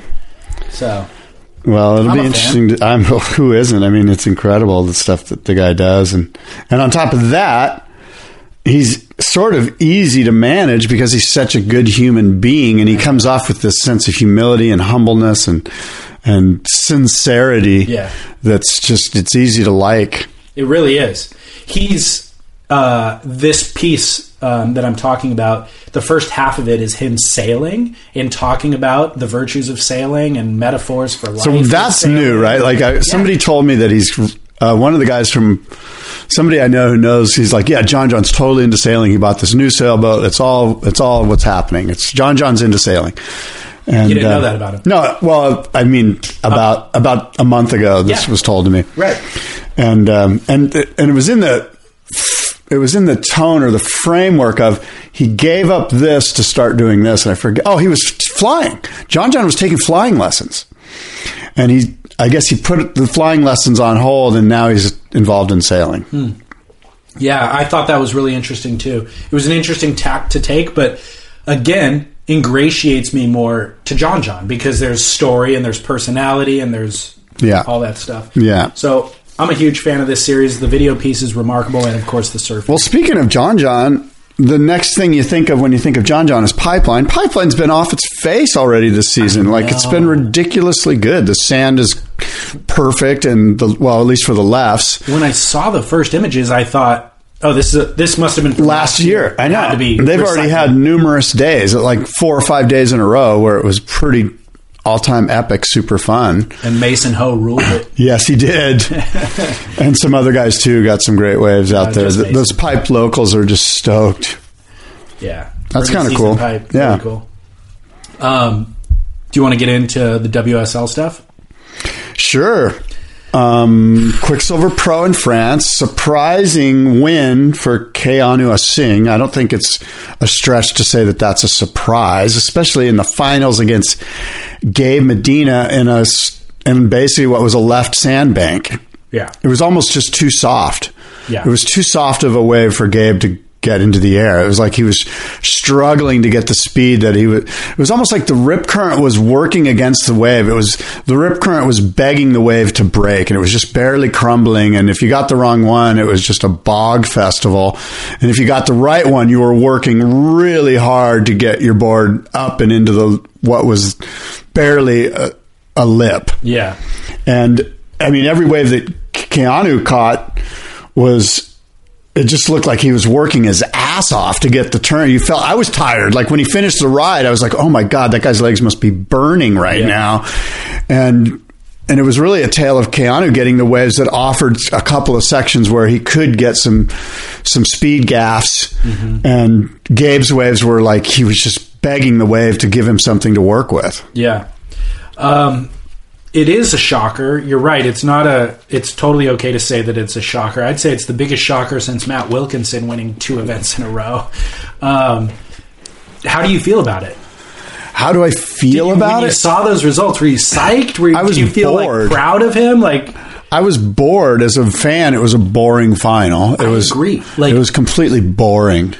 I was intrigued by the headline, and then I'm like, yeah, obviously it takes place in the middle of the night for us here in California, so Yeah. I wasn't up watching it. I woke up to the news. Yeah. But I went back when I was excited for Keanu, and I was like, wow, this is a great story. Let me go watch the footage. And then I watched the footage and go, oh, like, Yeah. is this a QS Wah, wah. Is this the Huntington U.S. But Open? I mean, Like- look, I'm happy for Keanu. yeah. We're both happy for a great Keanu. story. It is. but it's not the most radical surfing. Like in the pantheon of surfing that's taken place this year, like that's not going to rank in the highlight reel. It seems end. like every season there's one event where you're like, oh, okay, that's random that that guy won, and then that's that. You know, like maybe like Kai Otton will win like a Brazil event or something, in or Portugal a couple years ago. yeah, and it's just like okay, Right. you know, but nothing else happens. But like he, he just happened he just lot. settles back into twentieth place, Right. you know, And Ke- Keanu needed this to requalify, but which is great. But what I what this year is the year of this spoiler situation. Like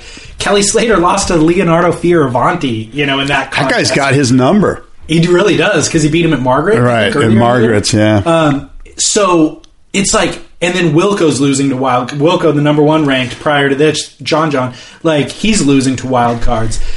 It's just been the year of upsets. Wilco winning events is the upset. Keanu winning events. It's been like I don't know whether to like love it or just be kind of sad that my heroes have fallen. Like where where did you go, Kelly? Where did you go, Mick? Well, that's interesting. You know, I part of me, I'm I'm I'm sitting here stewing on the judging a little bit. No, I, I mean, there's moments that you could pick apart with the judging. There always and- will be. Yeah, by and large, the judging isn't what's to blame for any of this stuff. Like Wilco deserved to win the contest that he won, and Keanu deserved to win this one. You know, So I think back when Wilco, back in March or April, we were like, "How long is this? Is this really happening? Like, are we Right. gonna are we gonna crown Wilco right now?" And we were both like, "No way, he's gonna fade from the scene. There's no way. He just the pressure of it." And I think that's been proven out. oh yeah, it's definitely been proven now. We, I mean, he's got a 25th now in Portugal. By the way, you and I are discussing the France event. We're now in Portugal. Right. They just finished, or They're in round um, two. Round two last Yeah. night. So Wilco just lost in round two in Portugal, so that's a 25th. He has another 25th, I forget where, but in the last two events. And then a bunch of 13ths from the last three events. So Yeah. like 13ths and 25ths for the last second half of the year. Um, so he came on strong. He'll be comfortably settled in at number ten, and he'll get some colored wetsuits and become the character that, That the Aussie character that he always was. Which, and- by the way, 10th is great for him. I mean, 'cause he was- he was Are like you 20 are you are you disappointed if you're Wilco's camp? If you're Wilco or in Wilco's Hugely. camp, Hugely. Or you're just like, you know what? Good job, dude. You got tenth this year. Dude, when you're riding that first position for half a year, you're disappointed after that. Like he had his sight, he had the idea of a world title, and he'll never have that idea. Again. So there's this event and there's pipe, right? Or is there one? Yeah. So it. this is it. Two more events, one and a half more events, mm-hmm. and he's done. So there's one more event for Wilco, which he could Wilco could do pretty damn good at pipe. You know what? In the He- past, I think he has done well. Wilco- like you know, quarters. Wilco has the ability to get barreled at heaving lefts, but he doesn't have the ability to do it better than John John Kelly or Gabriel Medina. And that's a fact. Right.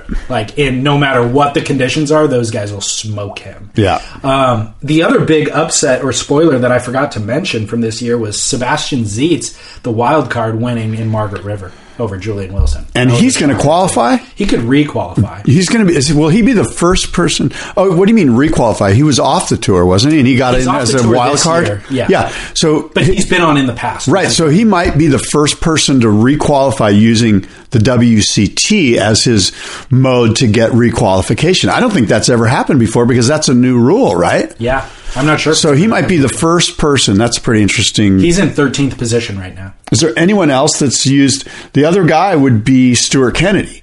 Is Stuart Kennedy going to qualify for the CT using CT points? He could. He's in 18th. Wow. So he's in in pos- and he's still in. The, he's still going in this event too. Yeah. Interesting. Um, well, Carissa Moore also won in France, so that's worth noting. But the big story was that Tyler Wright clinched her world title in France um, over Courtney Conlogue. Those, those are the two contenders that were vying, and obviously the season isn't over for them. They still got to surf Honolua Bay, but strictly mathematically, Tyler Wright became the world champ. Tyler Wright is our 2016 world champion. Congratulations, Tyler Wright. Yeah, she is um, a powerful surfer. She's a, a surfer who charges. She gets. She knows how to get barreled. Um, she can do it all. Really, um, she might lack a little bit of grace. Um, you know, Carissa Moore can do it all, and Carissa has just a touch of flair and a touch of aesthetic that, from my opinion, is just a little bit more likable. Yep. Um, Tyler's sort of a working person's Australian champion. Yeah. She's like Damien Hardman. Yeah. Well, it's interesting. Uh, I agree with you about Carissa Moore, and that's why she has how many world titles? Three. I think she has three. Something like titles. that. I'm not positive. So, um, but I, I'm a huge Courtney Conlogue fan because she's our local girl in Huntington Beach. We see her surfing the pier all the time. So I wanted Courtney to win, and she doesn't have a world title yet, and she's always right there in the top, Yeah. you know, picture. But what I will say is that all the attributes that Courtney has—the hard work ethic, the athleticism, the powerhouse, Tyler also has. Exactly. And then Tyler additionally has some finesse and flair and uh, spontaneity that Courtney Conlogue doesn't have. Well, I just I almost feel like Courtney's one season behind Tyler. Like She is. Courtney's where Tyler was last year, Right. And so next year, you sense that if Courtney can kind of because she, I know Courtney busted her ass this year and and she's done great. But if Courtney can focus in the off season and go. Look, my goal has not been yet met, and she goes out and, and really puts her mind to it. I think Courtney. I mean, it's it, it's it's sort of turning into like the way women's tennis is. Women's surfing is actually interesting because there's four girls that are like four or five that are like at the top, and they're all battling each other each and every time, and you really don't know the outcome. Yeah. and it's you know from a from a fan's point of view, that's a good thing. yeah. Like if we could always have Gabe and Kelly and John John and Filipe, you know, and know that you know it's going to be tight every time. That's kind of what we have on the women's side. Yeah. Well, I'll be honest. Um, I think Courtney is kind of the women's side's Adriano de Souza, where you're saying go back and regroup. No, no, no. What she's going to do is go back and just hit the gym harder. Well, that's what I mean. Harder, but I'm saying that's not really the right approach. Like you need less of that. Actually, I mean, I guess uh, Adriano did win a world title with that level of tenacity, but it's not very becoming. Like you Yeah. can do that, and maybe you can grind out a world title. But I think what will serve Courtney better is a little less tenacity. Like that got you to this level. Well, But by the way, Tyler has the same level of tenacity. You you guys are equivalent in that intensity and tenacity, but Tyler also has finesse mixed in with it, and that's the next level. And I don't speak so much about what we see on the wave face from the from the girls, and Yeah. especially Courtney. What I mean is, you haven't met your goal yet, so let's not give up on it. And I'm talking about tenacity in her heart. Okay. Like, don't let down now. Like, don't because I know she tried really hard this year, and she's Yeah. probably like, oh shoot, you know what? I gave it my all, and I didn't get there. And I'm saying, you know what? Continue to give it your all in your heart. Continue the focus. Right. And the other things, you know, maybe there's some coaching that can be done here or there to help her with some hand jive or whatever. but uh, I don't want her to lose focus of her goal. Yeah. Because I do feel like, sh again, she's where Tyler Wright was last year. Remember, Tyler lost at Honolua, at Honolua, at, you know, right there at the end, And and, it was a big letdown. Cour- Courtney lost at Honolua too by one heat.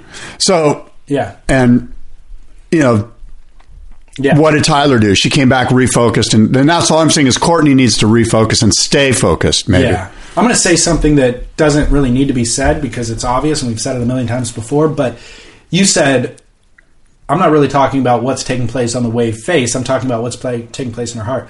All women's surfing takes place on the wave face. When these girls, if these girls really want to take the world title and go to the next level, let's start seeing some airs. Like we we when a girl does an air in a contest, it is the highlight of the year, and it's like Did you see Lakey Peterson? Did a rail- back Silvana a- Lima. A rail grab air reverse.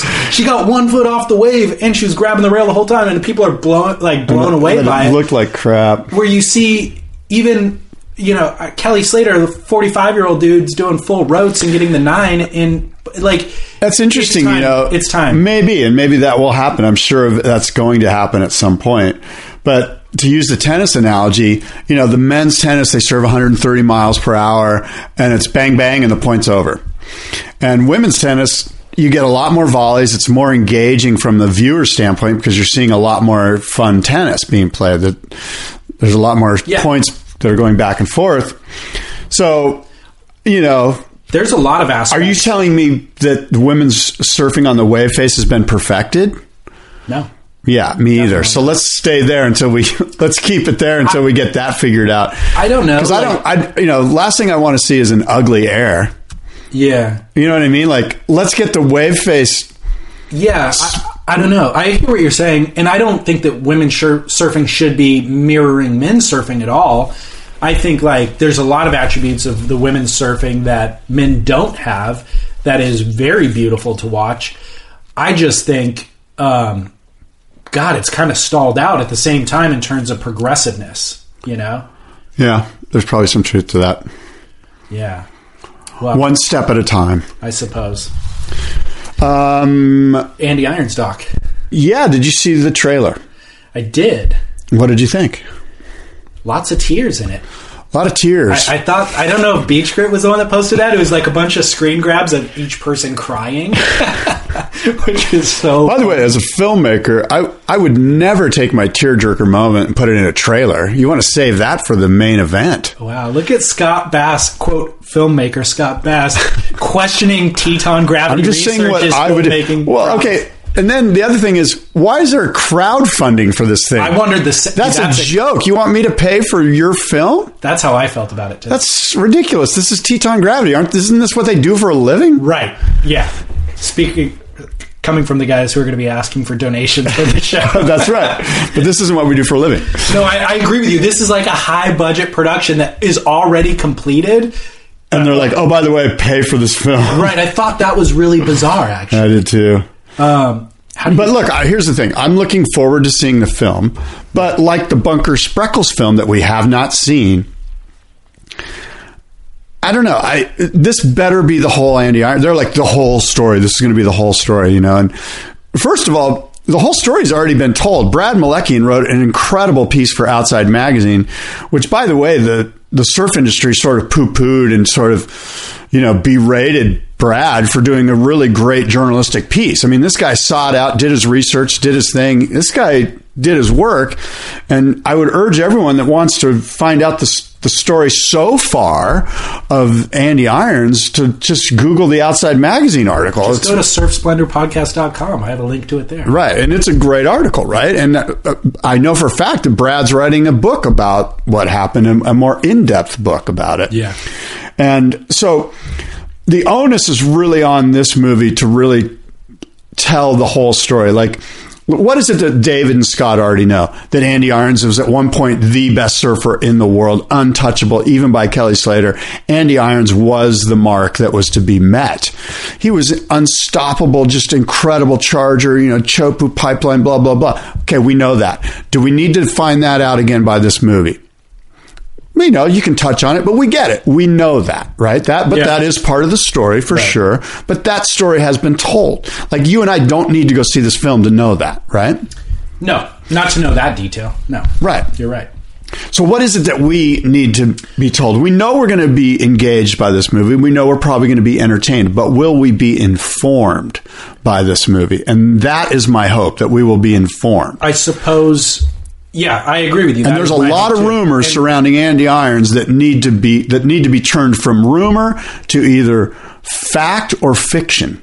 Yeah. So, what are those rumors, and what? Do you Well, I mean, the rumors that are touched on that you know that circulate throughout the internet. You know, like that Andy Irons had been in rehab a couple of times. Um, I think that the Melekian article touches on it. Yeah. Um, that Andy Irons almost died one time on a trip to Indonesia with, and a, a well-known surf photographer brought him back to life with CPR at the hospital or at the airport or something. I don't, you know, again, these are rumors. died from what? Partying, uh, you know, and again, I don't know. That's why they're rumors. You know, like this isn't my job to answer these questions. These are the. This is the job of if this is in fact the whole story, which is how they're billing it. Then let's get the whole story. You know, You're not even willing to say what the rumors are, though. Like I know so- because that speaks to the, the depth of the industry, like Exactly. putting the putting the putting the like pressure cooker on it. You know, like you don't want to piss people off, man. Yeah. You know what I mean? Yeah. And it's and it's sort of sad, and it sort of speaks to. Um, you know what it speaks to is all these great new internet outlets that are out there, like Beach Grit. Like Beach Grit will tell you exactly what, wh- but will they, Mm-hmm. or do they not want to upset the apple cart? yeah, So there, you know, there's a lot to this story that needs to be told, and, and there's a lot of answers, I guess, that need to be brought, you know, put forth. You know, there's questions, there's answers, and a lot of these questions. So I guess I'm getting at, okay, please don't tell me that Andy Irons was. I mean, you're going to tell us, but don't make the movie about that. Yeah. I get it. I lived it. We lived it. We all lived it. We know Andy was great. We know he's, you know, we, and we know it's a sad situation. Did Andy drive die of a drug overdose? Well, some say yes, uh, and some say no. And you know, let's answer that question. You, come out with either you know you're you've got to come on one side of that equation. Yeah. Which is it? it's pretty definitive. Uh, I mean, it can be answered definitively. Like science can tell you the answer to that question. Right, like by looking at the autopsy. Yeah, well, so there's actually some out. stuff behind the autopsy. Right. Like there's a lot of politics behind the autopsy. You might not get life insurance if the autopsy reads one way or the other. And so do the doctors go, "Hey, you know what? Let's get this guy. Let's get this guy's uh, wife and kid paid out. They deserve it. So let's just do the right thing and say he died of a heart attack." Right. Brought on by complications of Xanax or whatever else. And uh, again, I don't know exactly. I think it's in the Outside Magazine article exactly Yeah. what was in his body. But so there's my point is I'm looking forward to being engaged and entertained, but I won't be satisfied unless I'm informed. Yeah. I agree with you that that is what I want, but I think I'll be entertained um, even if I'm not fully informed. I think he's just a fascinating Well- figure who. One thing that they touched on that somebody said was something in reference to bipolar disorder. I don't know if he had it or not, or if they were just speculating, but I think he did. I think he, he certainly exhibited I think he did. a lot of traits of bipolar disorder. Yeah. and so I think like those. But again, I'm not a psychiatrist. You're not a doctor. Uh, we're just like no. I only did the first few years of medical school. right. Oh, good for you. No. Um, so that's fascinating to me because he's such a volatile character. You know, like going having extreme highs and extreme lows make for an uh, interesting character. Here's the other thing: is that is that the movie? I I'm un, from what I understand, the movie is being. It has to be. You have to get the green light from Lyndie Irons for this film. In other words, the, it goes through her filter, which, as a filmmaker, is a red flag. Yeah. Like we have to get her approval for what this film looks like. And to me, you know, okay, then we're going to get Andy Irons through the prism of Lyndie, which is great, you know, which I'm sure is, but is it going to be the full story? Yeah. And that's where you're kind of like, oh no, like my, my red flag kind of went up when I heard that. It's like, oh, so Lyndie has to sign off on everything, and Lyndie, it's in her best interest to make Andy look pretty good, you know, especially for their beautiful little son, and you know, and I get that, but are we going to get the full beware of Mr. Baker? Yeah. You know, are we going to get the full documentary here, or are we going to get the the shiny glossy? Look how great he is. I just, I get that he's great. I don't want to, I don't want to leave the film going, yeah, he was great. I want to leave the film going, okay, I got some answers to some questions I had about this. Some of these innuendos are now put to rest. Yeah. And I don't want it to be vague because the trailer was sort of vague. It was vague, but the again production quality looks awesome, and like they had a bunch of childhood footage that I had not seen before. So I think there's a lot. That'll be fun. forward Yeah, to. that'll definitely be cool. I agree completely with you. I'd rather get a lo-fi version of the real story than a hi-fi version of the glossy story. But I'm going to watch it no matter what, and I'm excited to see it. I won't be funding it. I'll tell you. I won't be funding it, and I know that um, Brad Melekian has the full story. Like he and he has no um, skin in the game. He doesn't want to do anyone injustice. He just wants to tell the story as a journalist should. Right. Kind of like um, you know, like Sebastian Junger. Yeah. like that. Yeah, interesting. Um, uh, Beach Grit posted an article about, and it documentary that's being done with Sunny Garcia as well. From I think his name's Mark Oblitz, who did Sea of Darkness, Yeah. which got buried. You and Michael, isn't it Michael? Was it Michael What did I call Oblitz? Mark. Oh. I think it's Michael. Yeah, maybe. Well, anyway, uh, Sea of Darkness we've talked about on this show. It won some awards, but ultimately got buried. Somebody bought the rights to it and buried it because it's about the drug trade and how um, the drug trade out of Southeast Asia funded a lot of uh, surf brands, essentially. And so that film went away. Um, but this director who's responsible for that is has been following Sunny Garcia for the last decade and was there when Sunny got busted for his tax evasion stuff and spent time in prison and has been following his recovery ever since or not recovery but um, you know climbing back onto the world stage ever since and then winning a world title in 2000 all that stuff uh, so that looks interesting. He's got footage, really interesting footage. He's at, he has fist fights. He said he's gotten used to Sunny Garcia calling him and cussing him out, telling him that he's going to kill him. Now, Sunny Garcia is a fascinating figure from a documentary standpoint Totally. Mm-hmm. because he's a live wire. He's going to go off, and he's like Ginger Baker in many ways. He's Yeah. going to just be. "Ah," You know, which is kind of cool. That's that's actually a pretty fascinating documentary. Yeah, and I don't know how close that is to completion. And it's like, dude, you got ten years of footage. I think when do you when do you wrap this thing? What are you up? waiting for? Some other Right. meltdown to happen, or Yeah. or some sort of triumph? I mean, isn't Sunny doing? I've heard he's doing triathlons and Oh, yeah. stuff like the Ironman, Yeah. like the gnarly one on Yeah. the Big Island. Yeah. and he's fully involved, and uh, good for Sunny. I mean, I think that's great. Yeah, he seems healthy. I mean, I've seen him around. You know, we've seen him at the boardroom show. Uh, That's in right. San Diego. That's this past right. Year, That's and I've seen exactly him- right. I see him at random things all the time. You know, everything I don't know Sunny. Everything I, I've interviewed him a few times, but everything I hear about him is that he's a, he's actually a really sweet guy. You know, he's a good guy. His heart is in the right place, and occasionally, like all of us, you know, our egos get the better of us, and maybe we do things we regret. Yeah, I think his um, just based on that little piece that I saw on Beach Grit, he was raised with a uh, level of volatility that you and I weren't. So he Right. has those moments of rage Right. uh, and lapse more frequently. You know, Yeah. just based on upbringing and that sort of thing. But yeah, I agree with you. Uh, what else you got, Scott? Must see moments, Dukes and Kooks, anything like that?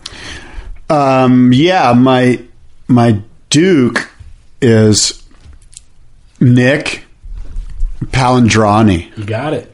for winning the Icons of Foam shape off. And my kook is the guy who ran me over yesterday when I was surfing, bruised my calf. No way. What happened? Break it down. I was, he was further outside paddling for a peak.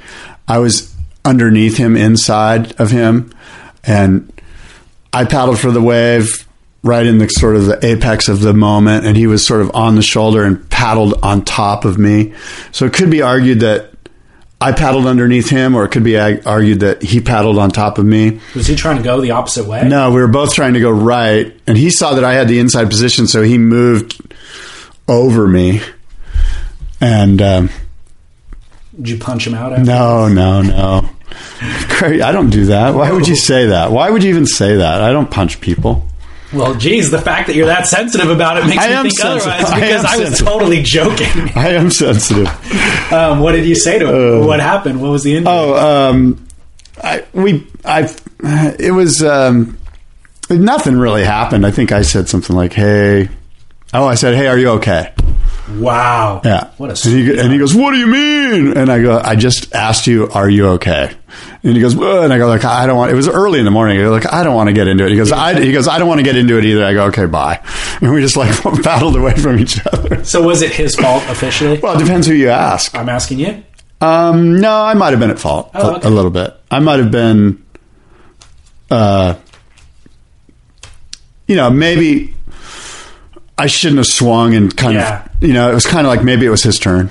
Right. You know, He the wave was kind of coming to him naturally, and you just outpositioned him. yeah, I outpositioned him, and then he was like, "What's going on?" And he was, Ugh. Yeah. yeah. but. And then when he was paddling for the wave, he didn't even see me. Like he didn't even like I flipped on. it. I went. I could flip. on him that he could be that you would be that aggressive. To Right. outposition. Exactly. Right. Exactly. Yeah, that happens. Yeah. Yeah. And the greatest thing that came out of it is that I paused when agitated, and I just went, you know what? Don't let this. Don't don't go there Yeah. because it'll just ruin your morning. Well, that's what we call personal growth, Scott. You know what? A little bit at a time. Congratulations. I feel like this show has been therapeutic for you Yes. and me at times. Yes. Um, and yeah, I mean, save, how much money has this saved us on therapy bills? I don't know, but speaking of money, we're going to be billing people so shortly. No, hey, how cool was all the listeners that we ran into Yeah. up in Santa Cruz? Oh, that tells me a lot about the growth of the show. Yeah. Because I was blown away how many people came up and just said, "Hey, love the show, love what you and David are doing, keep it up." And by the way, I'll pitch in Yeah. if you guys do put up a crowdfunding thing. Everybody has said that. Yeah.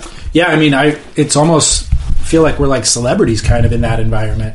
It's my once The a year- listener is the celebrity. It's my once a year where my ego gets adequately stroked, and I'm just like, "That's right, buddy." oh my. um, so I've got my must see moment is John John's 12 episode four series is called 12 episode four dropped. You'll see it on surfsplendorpodcast.com. Go to at Surf Splendor on Instagram to see the one minute uh, teaser that I posted.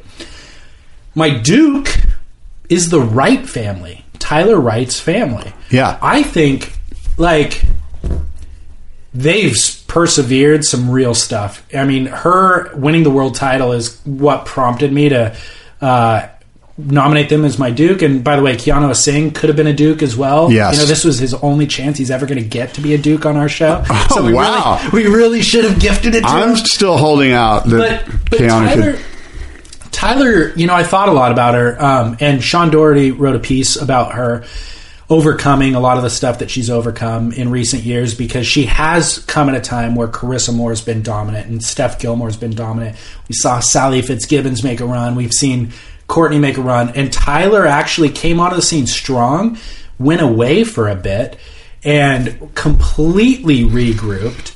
And he says, Sean Doherty says, the moment that he remembers, he can pinpoint the moment where he knew that Tyler Wright would one day become the best surfer in the world. And it was back in January of last year when competing for a local board riders club in the national final at Cronulla. Cronulla? Cronulla. Cronulla. Crenella. Cronulla. She surfed a desperate last minute wave straight up into the concrete ocean pool. Oh, yeah. Floated clean onto it, dry docked. Then, with her leash wrapped around the guide chain and a solid set bearing down on her, she dove headfirst into the oncoming wave, got smashed back into the concrete wall, and clambered up bruised and bloodied. It was a boss move from a boss. Do you remember this? I do remember that. this as well. And it, he's right. I was like, holy crap, who is that? And she is That is gnarly, like a UFC competitor. You Yeah, know? she is kind of Ronda Rousey, isn't she? She's badass. and she's very much Adriano De Souza. she is. You know, She she is and she's you sense that she's an underdog, and you want to pull for her, even if you know her surfing. She's not the graceful Steph Gilmore, but for whatever reason, you're like, good on you. Totally. And so that warrior spirit you always root for, but what I what I think that Sean is highlighting there in that moment and he does it so well is I always talk about story being important and what I want out of surf film is story and what we want out of the WSL to highlight in these athletes are their stories. What I love about this is that we've seen evolution in a character. We've seen arc in Tyler Wright's story. There's been she tried this one tact at making it and it failed and she had to go back and regroup and she came back a new person and she's been smacked down and challenged but she comes back from that and like we've seen these moments of change in Tyler Wright and I think that's beautiful. Like when you watch a film, that's what you're looking for the protagonist to go through change, obviously, you know? And, but I'm going to apply this to her whole family because my heart's always with Owen Wright. Like I think Owen Wright's one of the best surfers we've seen come along.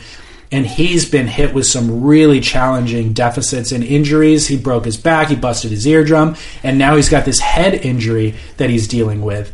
And I think that there's a lot not being said about Owen I- Wright's I agree. injury. Yeah. Because Just the silence is deafening. it really is. Yeah. He was supposed to come back in six months, but then he didn't. But they didn't really release any statements about it. Yeah. And head injuries, by the way, can be career ending. Yes. They could be life ending. You Yeah. know, you hear horror stories about somebody riding their bike and they just like tip over. They didn't even wipe out. They tip over, but they bounced their head off the curb, went home, went to sleep, and they never wake up again. You know, Yeah. stuff like that. And that, by the way, was similar to what Owen. Owen went home and went to sleep just because he had a headache, and then Matt Wilkinson had to wake him up. Right. And they sent him to the hospital. That was at Pipeline last year. We covered it in detail in the show, but you know, it's like Owen. It's just like there's, like you said, the silence is deafening. That's the best way to put it. And I'm really worried about him. And I don't know anybody on the inside camp, but I, it makes me sad. It does. I'm, I I think of the two, and you, when you think, okay, who's going to be the first world champ? Like last year, say after the Fiji event, or was it Cloudbreak that he dominated? Was it Fiji or Cloudbreak. after the Cloudbreak Which event? is Fiji, by the way. I mean, no, I meant I meant Chopu. So Cloudbreak. So after that Four event, tens through the event. we were like, you know, if I was to ask you who's going to be a world champion first, Owen or Tyler, you still might have said Tyler. Maybe. Actually, Yeah. it wasn't. A, but uh, you certainly, you know, what's happened with Owen Wright's been sad and shocking, and we're looking for that comeback story from Owen. But the silence is deafening. Well, Owen showed up. I think it was at the Quiksilver Pro for Tyler Wright. Um, she ended up winning that event this year, and I heard through the grapevine that she told him not to come to the event, which makes me think, dude, if the event's in Australia, you guys are Australian. If she's telling Owen not to come to the event, that indicates that he's pretty sick and that he's not well. Well, he ended up at the event, and when she won the final, she came back into the competitors area, and he was there, and they hugged and they embraced, and they caught this on film. But when I saw it, I thought to myself, Owen doesn't look well. Owen looks frail, and he looks slow, kind of. And I was apprehensive to even say it on the show as I am now because We're not doctors, and we don't want to put anything out. This is just the way. This is just what you observed. but it made me sad. I was Yeah. like, that's not the same Owen Wright that I know. Something is amiss. Yeah. And nobody's saying anything, and that makes me scared. Yeah. And so, Because I know that the Rip Curl team, they would be the first ones to go. All right, he's getting on the bandwagon here. He's Right. getting better, and they would they would be putting stuff out there. Yeah. you know, um, and they, Neil Neil would. Neil, the guy that Ridgway. yeah, Ridgway would be like because that's their one of their guys, you know, Goose, especially as Mick is fading, you know, slowly fading his career towards a, a different chapter. yeah. Um, I mean, they've got Wilco and they've got Ga- Gabby, but Owen's been the number one guy above them, even. Owen's just that classic big Australian ocker that a, a, a rip curled somebody like Neil would. They just want to be able to. pr- I mean, he- and he's a great. You know, what a great story. This guy's just a great guy. Yes. And because they're not Yeah. putting anything out, Yeah. it's It's it's so scary. Yeah. Well, on a lighter note, Owen Wright is also, uh, he's got a beautiful girlfriend and she's pregnant. And uh, so they're having their first kid together. And so as I follow Owen on Instagram, he's been documenting a lot about that and his relationship with her. So it's the best of times and it's the worst of times, you know? And um, so my Duke is the Wright family because of the highs and lows. And like I said, story. I mean, there's so many arcs to this story, and it's all really endeared me to that whole clan. And I love, I love Mikey Wright, their younger brother, who produces banger web clips every once in a while. banger. That's an Aussie term, I. Yeah. yeah. Yeah, Um, interesting. Speaking of family, my brother was in town this week, and um, and he asked me. He goes, "Hey, I've been." So my brother lives in Connecticut. Doesn't surf. He, he's he's not one of us, and he watches the WSL. He records it. What? And watches it. Yeah, and I was like blown away. Like, well, why? Why are you watching this? And he's like, I just kind of dig it. Like, he watches the Big Wave World Tour, and he was telling me things like, he's like, yeah, the Chopu event was great, and, you know. And this is a guy who doesn't own a surfboard. Wow. So I was fascinated by that, and and I, I think the people at WSL might be fascinated because I'm like, God, this is the exact demographic that WSL wants. You know, as Yeah. the non-surfer to be engaged the way that I'm a non-tennis player, but I'll watch tennis. You know, and I thought that that was fascinating. And I said, "Gosh, I wonder if you're an anomaly. You know, I wonder if you're just that outlier." And and he goes, "Well, no, my son, his son watches it, who goes to Cornell." You know, in upper upstate New York, doesn't own a surfboard, but he watches it because one of his buddies is from Peru. So I think that there is starting to be this interconnected network of non-surfers that watch and follow the WSL. And my now these this is a small focus group, two people. Yeah, yeah. But uh, I thought it was good news for the WSL folks to hear that. It is because if they are only selling product to surfers, then they're never going to be right. We know that they want to So you- stretch. You, have to, obviously. So that's I think that's really cool.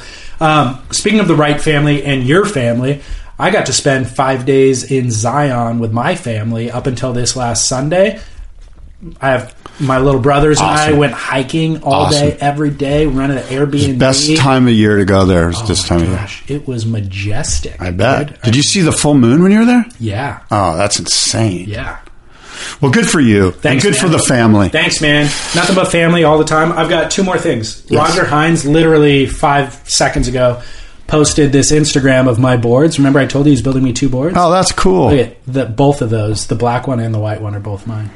Oh my. That's happening uh, mere five miles from here, I'd say. Wow. Down in San. That looks San pretty Clemente cool. In the ghetto, he's doing that at this moment. oh, cool. Social media is radical that we could see this live right now. That is cool. Right now, we're looking at David's two new boards. Just got finished being laminated. I picked up three boards at the no way. at you the bought uh, them off the floor? Yeah, I got a new Andrini uh, Serena single fin. I got a Steve Coletta um, two plus one like round board, and I got a um, and Stu Kenson made me a new Twinzer Rocket Fish five ten. Wow. Yeah. You know what I was? I thought um, out of all the boards there, I want to hook up with Wayne Rich and get a board from Wayne. Oh yes, you do. I know you have a few of them. Yes, you do. There's one in the back of my truck right now. I like the guy a lot. His boards look really radical. What I don't understand is how does he always have like this kind of five o'clock shadow every time I see it? Won't it grow? won't it grow either beyond that, or you have to shave it at some point? How does it hmm. stay at the shadow phase? That's a fascinating question. Actually, I've never thought of that. I But it just does, thought, right? yeah, and that's just that's I don't know. That's just how it is. Does it not grow beyond I- the shadow? Good question. We He need never shaves it. We I will have an answer for you the next show. Maybe next time he we sets meet, the razor to a certain setting where it just trims it at the five o'clock mark. that could be the case. All right, Scott, my kook of the week is Felicidad Rivera. Kook of the week, Felicidad Rivera. That's right. Que onda? Do you know who that is? No. She is the bookkeeper for Clay Marzo, who was recently indicted on 13 counts of wire fraud after allegedly stealing more than $400,000 from Clay Marzo and his mother. What a bitch.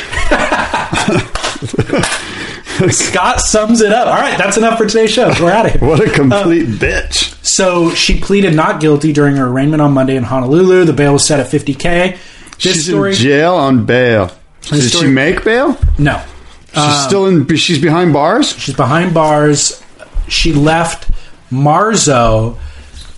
He lost his home. He's Clay Marzo's 27, by the way. Yeah. Uh, he lost his home, his life savings, and has left $30,000 in debt. Oh man. So That is um, not good. Rory Parker broke this story on Beach Grit and basically said that Rivera wrote herself 193 checks over the course of the last five years, totaling more than $330,000 and paid more than $75,000 of her own credit card charges from Clay Marzo's accounts in 87 transactions. Wow. So, uh, She did a good job of, of kind of covering her trail, didn't she? Right. So she's completely left Marzo ruined and in debt. And where do things go from here, Scott? When these sort of things happen, will he see restitution? If he does, when will he see it? How long must he go on without it? Like, Oh, He's screwed. He's not getting crap. he's screwed. yeah. Yeah. That's just. That's just. You know. Bummer. Yeah. That's. Well, l- luckily he's got his whole life ahead of him. He's 27. Does crazy claybacks, He does crazy claybacks, gets barreled. And and he's you know life lesson learned and move forward. All right, here's my question. Final question. So that's the kook of the week. My final question to you, Scott, is Yes. if you take Clay Marzo's most recent edit and you were able to surf like him on those waves. It's a finite experience, but you were able to ride those waves the way that he rode them. And that's filed away in your life's experiences bank or his 400k that got stolen from you. You get one or the other. What would you take? 400k. Would you really? Yeah. How can you put I- a dollar I- value on life experience? You, he, did you see how he gets barreled? I might You be able to do that without. I can't, can't. I got a nice little head dip yesterday and run over by a guy. It's quite a life experience. wow, wow! Scott's soul is for sale, folks. No, Here, you don't know what I'm going to do with a 400k. I might put roofs on homes in Haiti after the earth Oh. after the uh, storm. How sweet! Scott tries to recover. I no, I'm just saying. You mean you'd rather take the life experience of doing a couple laybacks and getting tubed? Heck no! I'm Over- taking the 400k. Yeah, dude. exactly. Thank you. Tax free. Uh, My serving experience is already super rewarding. Me I would too. love to get barreled like that, but dude, I don't need to. I uh, And maybe we will. With the 400k, we can just go rent a zone, yeah. get Four- barreled. that 400k money doesn't buy happiness. I know, but I think Money buys groceries. association between the two, right? I know it's not like Money an buys absolute direct correlation, but there's an association. Yeah. I'm already happy, Scott. Yes, you are, and so am I. So I'll take the cash, All right. man. Okay, well, until next time, adios and aloha.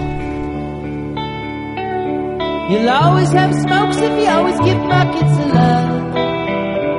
Like Liz Sattad, who was living on Beatles and grub. He had a blue-eyed love, and lived an Indian girl. Lived alone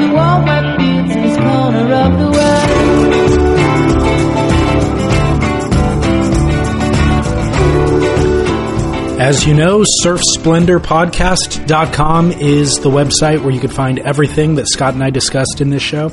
At Surf Splendor is the Instagram handle. Give us a follow, tag a friend, grow that thing for us. I don't know what else I have to say. Uh, I think I've said enough. We're pushing two hours on this episode. Supersized content today, folks. Two guest stars plus all the Scott and David you could handle. Jeez Louise. Had to wait a couple extra days for it this week. It's Thursday rather than our normal Tuesday publication schedule, but look, you get a bonus 30 minutes out of it. So there you go. Uh, next week, I have Kyle Thiermann on the show. Kyle, um, Santa Cruz surfer, activist, part of Patagonia's stable of in, uh, ambassadors. Kyle's done a lot of good work around the world. Um, wherever you go surfing, actually, he's gone to surf locations and bettered the local communities there. His first big claim to fame was shifting $300 million in assets from giant corporate banks to small local banks and credit unions. Um, and we get into that. You can actually, you should YouTube him. You could find, he did a TED talk discussing that specific issue. Um, he's done a couple of TED talks. So, really interesting kid. He's like 26 years old, surfs Mavericks. He's in the Mavericks Invitational this year. So, pretty serious surf uh, legitimacy plus this really cool activist work that he's doing. So, great guest for next week. Look forward to that. Until then, you know, I am David Scales, your host of Surf Splendor, encouraging you to get out in the ocean, get a couple waves, and shred on.